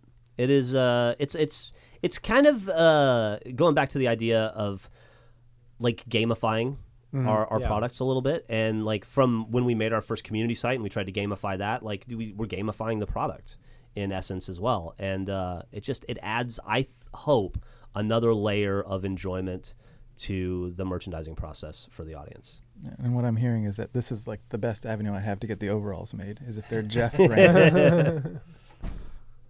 Well, that's a good segue to talk a little bit more about the other lifestyle lines that we've built. Ryan, do you want to talk about the Coop, which was a big endeavor that you launched at RTX this year? Yeah, that was fun. That was we basically what we did was as we, you know, back in March when we launched the first Achieve line and we had um, kind of the marketing story around it, and we started to build in more um, just character and meaning behind the product, I guess. So we looked at Achievement Hunter, uh, Geoff line, Rooster Teeth, Sugar Pine Seven, and RWBY kind of identified as in um, in Funhaus as um, the brands we wanted to kind of bring to market in a new light that kind of elevated even further than what we had already done in the last six months. And so we thought we rented a space across the street from RTX and we wanted to line up an artist or a partnership to have a collaboration come together and kind of tell the story in even a, an elevated way, more elevated way. So we had limited product for every single item there. And the storytelling was basically the artist collaboration with the brand in a limited product, and you had to be there to get it. So it was the first time that we'd done anything like that, and we were super nervous. We spent the whole week kind of setting up. Um, the night before, we were up, you know, probably two in the morning or something like that, and I didn't even sleep. I stood up in the morning. I was like, I was like, is anyone going to come to this? this is, fuck, this could be stupid. and we all went outside, and there was a line that started wrapping around like four ways to get, you know, we four did give times away get in. beer also. We did have, yeah, we did have the uh, beer we're drinking right now. bait. It's a line of pseudo homeless Brew. people looking for little fix. Wearing red caboose shirts. Um, People But- liked it. That People was liked great. It. I, and Yeah. I, I loved it. I was just Yeah. like, it was just so cool. The setup was cool. Yeah. The, the event of it, you know, it was cool. Seeing people like go in and like, you know, their eyes get wide and looking at all the different stuff was fun. It's, it's a great experience. I want to ask some questions from the community. Th- these are going to be peppered around with all you guys, so feel free to jump in. This is from uh, Lexi B. Is there a plan to expand the community creative lines in the future? I yes, yes, and yes. Uh, and we've worked with Lixie before. I think she did a lot of our, yeah. like yeah, she did our Halloween collection this year actually. Um, with the community site kind of going through its relaunch, um, I kind of want to work with the team there to bring a new home to community creative, like on our own site, and kind of own it a little bit better, and kind of we're working internally to kind of set the rules for that and how we want to move forward with it. But I want it to live on our site so that you know where to go to submit to things where I want to be a part of this. Um, so once that community site gets kind of up and running, and I find a space on it that is a good space for the store, um, so that it doesn't feel manufactured and like we don't want people to vote on shirts. We'll get, you know, obviously the wrong things. We want people to commit, and- come and submit their own ideas and kind of figure out where we're at. So that's a to be determined with the new site. Uh, kind of working in the background with that right now. Cool. Here's a question from Nate is Gucci. Have you guys thought about putting together seasonal lookbooks and mailing them out to people who frequently buy so they loosely know what to expect is coming the following quarter? definitely. that's cool. That's a great idea. That's awesome. That would imply As soon as we get that we far are. ahead. No, I mean, we've been talking about that for this holiday. We didn't um, get the product because you have to have the product design, samples, everything like locked in months in advance to do that. We're almost there. So We did we did we did mailers a few times in the past. Uh, we did this Gus Man comics thing that we. It, it was kind of like it was a comic plus that had our line of shirts and things in the middle of it. So it's kind of like a, a catalog that we snuck in there, and um, y- you know we didn't know what to respect expect in terms of results, but I always liked that thing, and people were excited when they got them in the mail at their home. It's like, what is this? This is so cool. What is this from? And there's something just about that aspect of it, like the Especially today, it'd be so surprising. yeah, If you, like- exactly. It was also a super engaging, well-written comic that I. I'm not saying this because I wrote it, but I mean it was Gus Man, the superhero, fighting the villain high prices, That's right. and so that he could bring savings to the young boys and girls. I think we need to pitch that to, under our DC deal. No kidding, right? Yeah, I did pick that up in a heartbeat. we do have a sexy Gus Man uh, mailer going out soon. Oh, that's right, we do. I think there's been a few teases of that online that were Here's, X-rated. here's a question from the Clay Dart. Are there plans to do more limited edition prints? For example, I love, love, love the prints at Tobin designed Yeah. and would love to see more. Also, I'd like to be, it would be cool to see other collectible art T art prints designed by artists in the community. Yeah, I mean, I mean, there's a Geoff collection uh, one coming out pretty soon in the next couple, like the next drop or two. So either I don't know if it'll be is this year or next in year. in November. Yeah. In November, yeah, there'll be a collectible uh, Geoff art print based on one of the new designs. Um, Things are awesome too. Yeah, and, and gold with, with animation specifically as well, they've been kind of uh, clamoring to get in on the the screen printed poster and kind of working with. Uh, we released that vinyl with Mondo, so we're kind of going down several different avenues, trying to figure out what works for us. Trying not to bite off more than you can chew, diving into something that's uh, got an established fan base already. Yeah.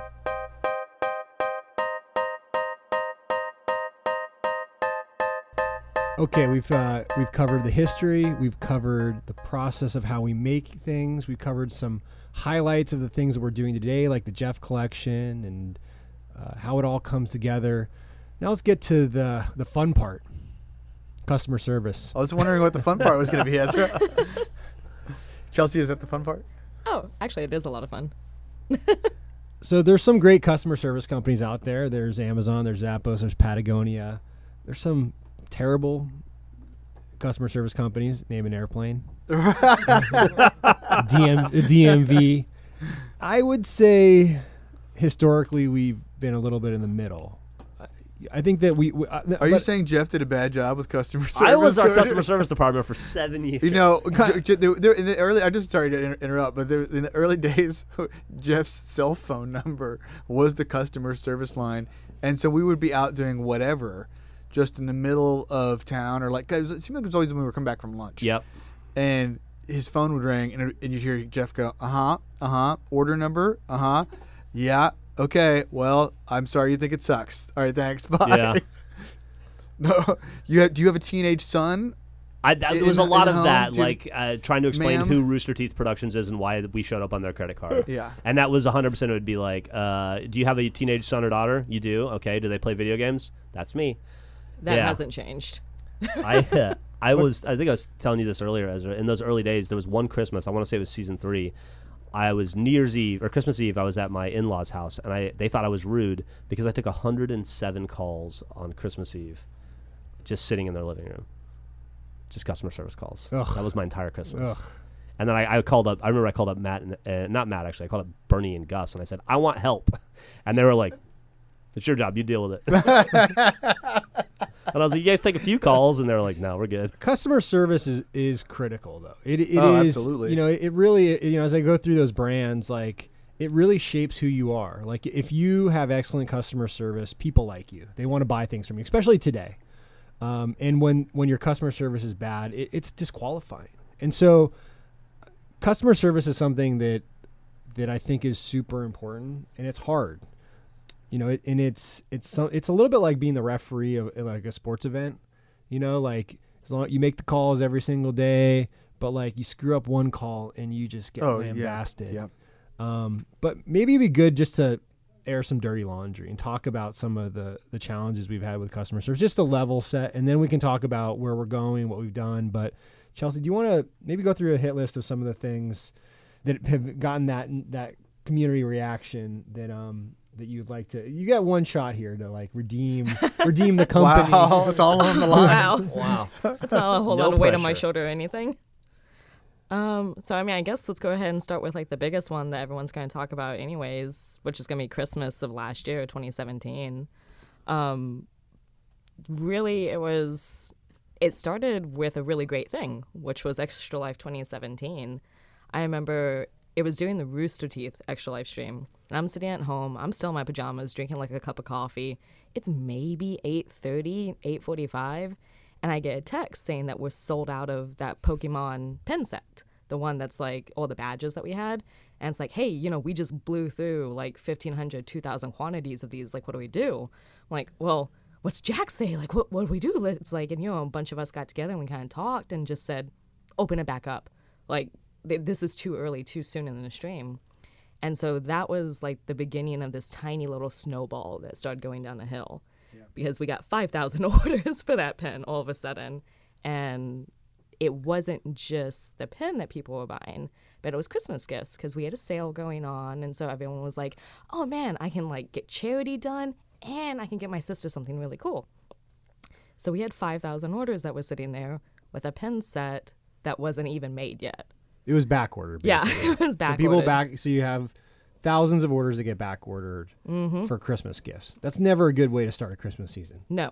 And we were really hoping that it was like, okay, you know, four, five, six weeks, we can get the pins in, we can ship them out.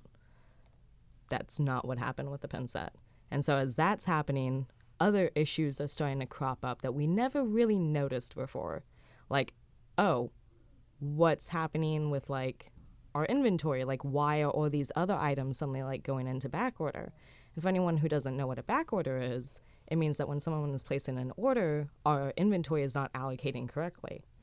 And so it's just like everything just starts getting bigger and bigger and bigger. And suddenly this Yeah. snowball is just like, hey, you know, these orders aren't going to ship out. We're not going to have extra life pins until like the end of December, maybe January. Like nothing is looking good. And it just started going and going. What if you look back? What I mean, like obviously, don't sell more of those pins on Extra Life. But what are the things you, you feel like from a communicate? Because customer mm-hmm. service, I think a lot of it is about communication, right? Agreed. It's like people, you know, things happen. People really just want to. They want to know what's going on. right? So what what are the what are the lessons you learned from last year? the moment that something seems up, like where it could potentially affect more than like five or six people, look at it closely. Say, oh, do we actually need to go transparent with this? Do we need to let the community know that, hey, this is a bigger thing going on? You know, don't be afraid about sending out a mass email to five, 600 people saying, hey, FYI, your order is not going to ship because of this item. Yeah, Instead I, I just- felt like yeah. there was like last year, a lot of the communication issue in Mm-hmm. the beginning was we we didn't understand the size of the problem, No, not at all. and and I think everyone thought, oh well, the shipment's going to come in quickly and it'll it'll be fine, and we have time to turn this around, and then a couple days go by and you get new information, and you think, oh, is this is this messed up? You know, this seems worse than what I thought, but but no, there's still time for it to It get still be fixed. better, so yeah. It'll be okay. And then by the time you get to the next week, it seems like a ton of time has gone by, Yeah. and then you're really just under the gun. And I, I think you're totally right. Like it, we like in in that whole scenario, I felt like we tried to be as transparent as we could, as quickly as we could. And but what one of our just big issues was we just didn't understand the size of the problem No. until until too late, and then it seemed like we were we had been holding on Mm-hmm. to talking about the problem, and when it, in actuality, like we just it was just too hard to comprehend because of all the various pieces. some of it was also uh, a little bit of misinformation through uh, you know a, a lot of these complaints came through the reddit the subreddit Right. and uh, i know by the like, way, that's a great way to get customer service. it's service. a great way the best place to get customer It is service the is in a subreddit but i know i know chelsea lives on that subreddit as do i and as does Burnie. And in the holidays she was getting inundated with that stuff. And so i was not doing much. So i jumped in and i started to help with problems as well whenever i did. And you and i talked a few times and uh, Burnie did the same thing. And i would say at least because there would be like 20 th- new threads a day of people having store problems. And so i would hop in be like i'm not doing anything at my mom's house. Let me help you out. Over half the time those situations were resolved. Uh, they weren't actual problems. It was a miscommunication in some capacity. Person's credit card uh, had been declined and they didn't pay attention. I didn't realize, or whatever. It was a miscommunication. But when those problems get solved, what happens is the thread gets deleted and the audience never sees that the problem was resolved. They just see the next thread that's a problem. So they just kept seeing over and over again that there were these problems and they didn't see the resolution because as soon as I stepped in and I go, okay, you're good to go, you're taken care of, the mods or whoever would come in and kill that thread and it would disappear out of the ether. And so the audience just saw the They- anger and the ire of people having problems. They never saw the resolution that was going on very quickly every day, all day long. Uh, and so uh, There were- I, There was also a, a little bit of bandwagoning. You there was a little bit of bandwagoning. There was times when people were too quick to think that their order was delayed or was messed up or had the same predicament as somebody else's, and would jump in and Well, that write they about misspelled their email. Yes, we had a lot of that, and people's orders would show up, but then they'd already posted, and then that does live forever because it's not resolved, Right. Because there was nothing to resolve in the first place. yeah. So it's it's it snowballs really fast, like you said. But they, they- but I mean, people did legitimately have problems. Oh, It's- for it's sure, not yeah. Like I'm not trying yeah, to no, make it yeah, sound like we were, yeah, yeah.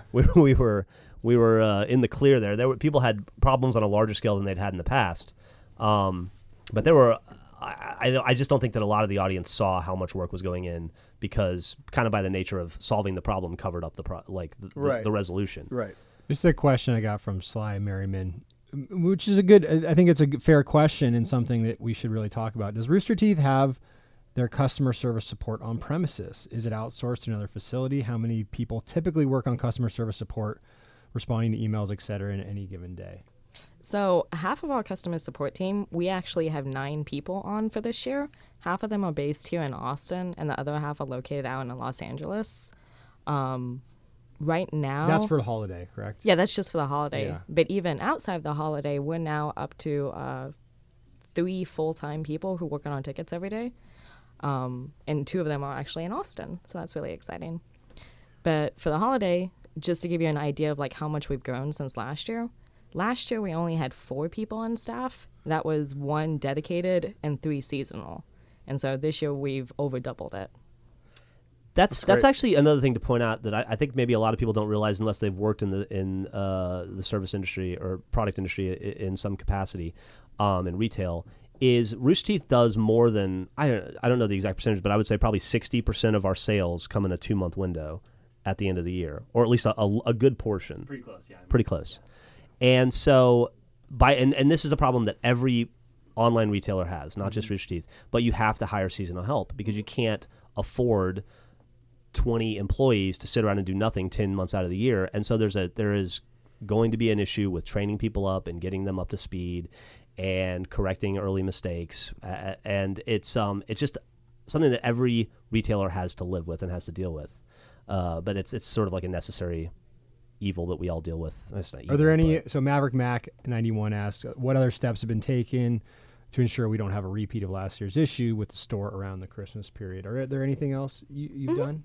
So, uh, talking about like what Geoff just said, we hired even our seasonal people starting a month ago. So things haven't even really picked up too much yet, but they've had time to get in, start learning what's going on, and like really get themselves familiar with the community, with our website, and our product.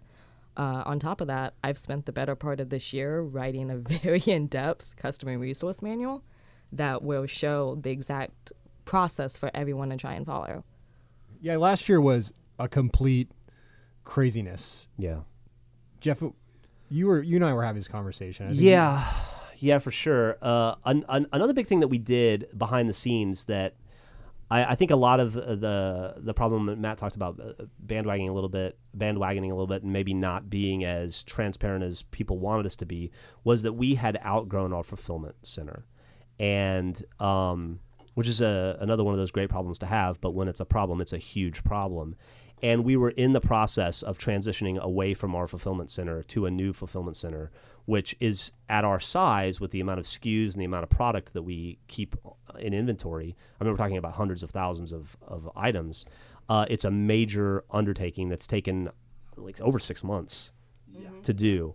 And so when we realized as a part of the problem with Christmas is that we had outgrown their capability, we had to start making that transition. And that's not something like flipping a switch. We've that been problem there- doesn't get fixed. We had been at that facility for well over 10 years. Yeah, it was a really tough decision to make. Yeah. Uh, those were really, really good people, but we just got to a point where we were too big uh, for them to handle our load, and uh, but but to get out from under that and to move to the new one and to work out all the kinks, it's a it's a very long process. It's not something that you can do in a weekend. but we're ready for this Christmas, right, guys? Yes. Yeah, What I mean, yeah, if you do get, uh, you know, let's just, I mean, I- we we have the the the the ear of the audience right now. Like, what what should people do if they if they do have a legitimate customer service issue, which will happen from time to time? Like, what what do you do with Rooster Teeth? So, like, one of the biggest problems that we see is when someone has a question, that's what they do. They just say, I have a question. They don't give us any information. They don't tell us what the problem is. They're not letting us know that they do have a problem. And so, by doing that, it's taking us twice, three times as long to solve their issue when it could have been like, I have a problem with my order, which is order number, six digit thing. The blah, blah, blah was broken, or I need to exchange a new size. With that information, we can be like, oh, we can solve this right now. Here's your thing, here's your stuff, done. About 20, 30 minutes it took us to do all that. As yeah. opposed to having to go back and forth in and forth. conversation. You And- don't know how long it's going to take Yeah. for them to get their email and send you another Mm-hmm. email. So getting all the information out with your Yeah. customer service inquiry the first time Yep. just makes it easy. And, and that's the. Oh, I'm sorry, I was just going to ask. The preferred method is email, right? Our customer service email, because a lot of people think that to get a problem solved, you just shout it as loudly as you can on Twitter or on Instagram, and that the problem will resolve itself. But you have, but then it, that relies on us finding it. So I myself will look on other social media websites, but that's just one person. The best way is, you know, come to our support site. We have live chat during the day. We have an email. You can send us an email any time of the day. It doesn't matter if it's 2 a.m. where you are or it's 10 a.m. I mean, I fo- I probably like once or twice a week, like will forward you a thread off of, off of Reddit. I'm like, and no. it's yeah, I know it's some. It, I mean, I'm glad to do it, but I just I what I really want to write back to those people is that just write the customer service email address. Did you actually email us? Yeah, because it, it's so much easier. Like we like the reality is we're a professional customer service department. If you email us, we email you back immediately. Yeah. and we solve your problem as fast as we possibly can. And I think that that should be the standard, and that that's what we do. And um, I think people will be surprised at how good the customer service is if you have a problem uh, this Christmas. And I bet there's hundreds, if not thousands, of customer services issues that we've taken care of in the last year since Oh, yeah. last Christmas that Yeah. that you know we're taken care of in, in a single uh, you know a single tra- an email transaction and sending out a, a, a fixed item or whatever it is that you know that that I think people should feel very confident in our capabilities there. Go to I- the go to the store. Go to the customer service section of the store. Yeah. Right. I mean, and because it is hard to track down. People post stuff everywhere. I've seen customer service things on YouTube videos. You know, it. You know, you just gotta like it- go to where the action is happening, mm-hmm. which is the store where you bought the thing in the first place. And it's like I know some of the people they want to go and post like on Twitter or on Reddit or something because they know that they're going to get a reaction from Geoff or from Burnie or someone. But everyone who is working in customer service, one of the main goals and something that's special about the Rooster Teeth team is first of all, they have a 100% dedicated community manager who is making sure that they sound like Rooster Teeth, that they're people who work here with us, that they're not just they don't know what RWBY is. No, they know who Ruby is. They know about the character. They know what just happened in this last episode, which was super cool, but we're not going to talk about it because I don't know when this episode comes out. Um, and they're not going to like be your standard robotic voice. Yeah. They're going to be relate to you, which is the whole point about having a community focused customer service team. Yeah. Absolutely. I I think I think people would be impressed with just the scale of how many moving parts are going on behind the scenes to from uh from you looking at a t-shirt that you like on our website to it getting to your front door. Yeah. There's probably 50 people involved in that process. And I, I don't think the audience. I mean, I think we do. Teeth's always done a good job of making everything we look we do look really easy and easily repeatable. Uh, but I, I think that if people saw the scale, like if they went through the warehouse and they saw how many like how many people are working on that just to get those items picked and pulled, and how many people in the art department and in the merchandising department and in the marketing department all touch each individual product at some point, it would blow people's minds. You know. Yeah, people when they come out here and they see, first of all, when they go to the march, the the merchandising department, they're pretty blown away. Yeah. Like, because most people who come here, they're coming here thinking we're a content company, and they go to stage five and they look at the broadcast studio and they go, "This is really cool."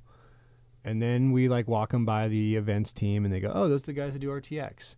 And then they walk by the marketing department and they see marketing people and they go, ah, that's, that's marketing people. And then they go to the merch department and they're like, oh, we don't have this. Yeah. And I think that like it's really a differentiator what we do and how we do it. And it's we're so lucky that that I mean I just go back and I like I think about you know what makes this company so special. And it just comes back to a community that cares enough about our brands they want to buy t-shirts. If I, you know, one of the first questions I ask myself if I was gonna like buy another company, if we were gonna like acquire a company, the first question, you know, and this was like a lot of the, you know, that came through trial and error when when when I was at Fullscreen was like the first question would not be like how many views do you have on YouTube, the first question would be like how many shirts did you sell. Like I think that's really like the mark of like how much people love something is like how many shirts did you sell last year Yeah, I know that. I, speaking uh, anecdotally from from the Let's Play family, I know that when we talk to potential partners, that is the the key piece that almost everyone is missing, and the thing that's the most attractive for other content creators is that we've cracked that nut in a way that other content creators just haven't been able to. Yeah. You know, outside of going to Redbubble or some of the uh, you know mm. some of the sites that are designed to make it easy and take all your money in the process. Well, and, and that's something I think is also like I'm really proud of. I think we've like gotten the escape velocity from a from a capability perspective beyond just like what the average online content creator is doing today. You know, Mhm. you see the you know the the creators who are just using uh, Spreadshirt or Teespring and like those are t-shirt businesses Yeah. and like that are you know that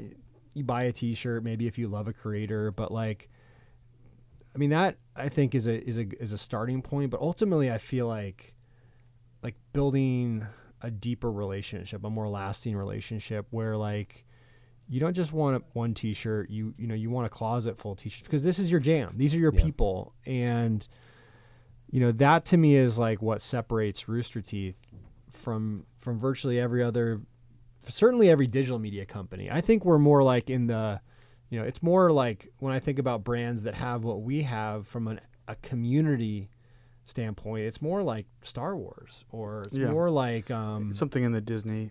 yeah, or, family, or yeah. Disney family where you know it's really about or sports teams. You know, like Yeah. you know you you some people like they have a closet full of their local sports team uh, gear and that's all they wear. And um, I mean, I looked at my closet and like I probably have like seventy five percent of my shirts are Rooster T-shirts now. I mean, I think I I, mean, I probably own like 20, Not as not as many as Gavin, but Not- you're yeah. getting there. I have Gavin's like the Rooster Teeth merch museum. He He's is, got one of everything we've ever made. It's amazing. Well, I, I, I'm a little bit more conservative, so I actually have I've got seven of of each color simple Geoff shirt, and I just like rotate. Yeah, and it's it's so simple. It's basically it's simple Geoff. But, but anyway, um, but I mean, I think that, and it's funny when companies come here and they or they talk to us and they say, you know, we just want to, you know, our business is gonna, you know, our content company, our content business is doing okay and we're doing well, but all we need is merch. And like, merch is not really, merchandise is not really something you just add. Yeah, you don't flip a switch. You don't flip a switch. Merch It, comes it's on, some, yeah. it's a, it's about, it's a relationship. Mm-hmm. Um, like ultimately, it's about the expression of who you are as a person, and that's really what the connection point of our content, our community, and our merchandise. And so, you know, if you're just BuzzFeed or Vice, like you may talk about birch but like you don't have the community, you don't have the connection that gives you the right for people to to want to wear your merch. And I think that's something that is really important here and really differentiated about what we do and how we operate. That's something I think we all take a lot of pride in. Absolutely. Mm-hmm. What are you guys excited about for this holiday? I, I mean, like, there is a crazy amount of cool stuff. I always forget, by the way, like, we do these line reviews usually like six months before. Yeah. I know the stuff that you brought up at the All Hands uh, earlier this week. I was like, oh yeah, I forgot about that. It was six months ago we looked at those. Those things are cool. They're so not we, out yet. So we planned so far in advance that like you know Matt, myself, and a few other people, we get these line reviews where Ryan and his team and Tony they come in and they his they all uh, they put all the the new lines up against uh, you know on a big screen and we go through every single thing and we talk through how many uh, of each item we're buying and the designs and look at it in, in its completion Mhm. and it's it's really impressive every time we do this but you and then I say something annoying, and Tony goes, "Oh, come on." You get your last veto. I'm gonna give you one or two per quarter now. So you- you've spent them, and then I'm safe. but it's re- it's really impressive and then I, I kind of forget about all the stuff that we approve in those meetings Yeah, and then like six months later it it's kind of like christmas it is. It's so fun. it's like a little thing like you open it whoa that came out in the store i remember that like Yeah. and uh, so that's i'm really excited because i remember the holiday lines being just like just Killer. blowing me away Killer. yeah So What- I, I- can I say I'm I'm super excited about the cosplay hoodies. Yeah. Yeah. Those are so cool. Those are so cool, and it's the kind of thing that we've wanted to do forever, and never had the resources, never had the, had the skills, never had the you know ability to source that kind of product and put it all together in such a way. And man, I can't wait for people to to have those. Tony, what are you excited about? Yeah, everyone's gonna get one spoiler, I guess we'll call it. Um, it's not really a spoiler. Kind of going back to what you were talking about the jersey shirts. Uh, that's been a like a, a passion project of mine since I started. Like my first one was the tiki mugs. It was in my interview. I was like, I need. They were like, what do we not make that we need to make? In my interview to get the job, I was like, tiki mugs. So that took two years. Um, the, old, the, the old the old jersey shirts because I Sold came in- great, by the way. The Tiki mugs, huge, huge success. Yeah, So and great that's job. partially. I told someone else. Tobin drew it, and he figured it out. Uh, um, but the jersey shirts, we're kind of uh, reimagining, reprinting some of those jersey shirts again. And uh, Bow Chicka Bow Wow is going to make. I never owned the first one, and it was kind of been a thing that I've always wanted to own. So now that I'm in a position to make the thing, I just well, let's make a thousand of it so I can buy one. So that's that's going to come out. I could have just brought you one from my closet, but Ryan, what are you excited about? I think uh, if I can get two. Yeah, The- go for it. We did the Mondo single um, back, yeah, I don't remember now, six months ago.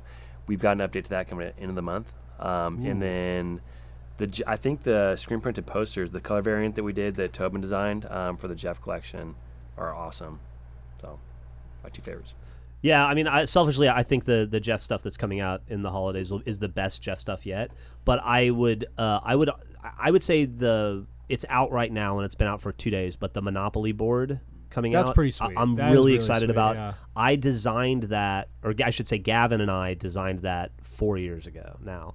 And by the time we were ready to make it, all the jokes were old and no longer relevant. So we had to make it from scratch a second time. So it was just a tremendous amount of work over four years to finally be able to sell that thing. And so it's cool that like something you made in 2014 and was ready to go to press finally comes out. in Yeah, some of this stuff 2018. takes a long time. Huh? It takes a long ass time. Yeah. And so that one, it's like it's so good to have that off my calendar now. that's very cool. yeah. Chelsea, what are you excited about? Uh, the really oversized, fluffy Y slippers. Yeah. Yeah, those are those Never gonna be too old for those. Yeah, those are pretty sweet. I want to go back and add one that's already out, and it's the moon ball. Like that was. Oh, like, yeah. I Oh, was yeah. just looking at Yeah. the first email I sent to someone at Waboba in another country, and like I wasn't high enough on the chain to warrant a response. So I was like, "We need to make this moon ball." So I went and came over to the bungalow and sent the the emails out through other more important people that finally culminated in the moon yeah, ball. the moon ball. coming The moon is fun. It's one of those ones that's a great idea too. It's been on for sale for 24 hours. We've already sold about a thousand of them. Oh, really? Yeah, although I will say, I was looking at it this morning. We had sold about 200 of them, and it was less revenue than three ruby statues. I was like, "Uh, damn it. resin moonball. Five hundred dollar moon ball coming at you. Well, I'm excited about the, the crew neck sweatshirts. I Mm. love the, the the the gray heather crew neck sweatshirts. I've got I love my achievement hunter one I got last year, and I know we have some great ones coming up. So this is gonna be an awesome Christmas. I mean, I'm so glad I have the Rooster Teeth discount. That's all I can say. well, that about wraps it up. Thank you guys all for for your time today, and thank you guys all for listening. We we really appreciate you tuning in for this show. We know it can be a little heady, um, but hopefully the the stories are fun and you guys learn something about Rooster Teeth uh, as you listen and, and tune into this show. And it wouldn't be a merch podcast without one final plug. So go check out store.roosterteeth.com and uh, check out all the cool stuff that we're doing and uh, give us feedback. You know, we love the feedback on the, on Yeah, the looking for- merchandise as well. I always counts. actually in the store. I like to I like it when people leave feedback on the actual products. I wish we I wish we were more like Amazon. There was like tons of feedback on like you know on the individual products and and we could use that to inform future stuff that we do. Mm-hmm. That would be cool, actually. yeah. All right. Well, thank you guys so much. Thank you.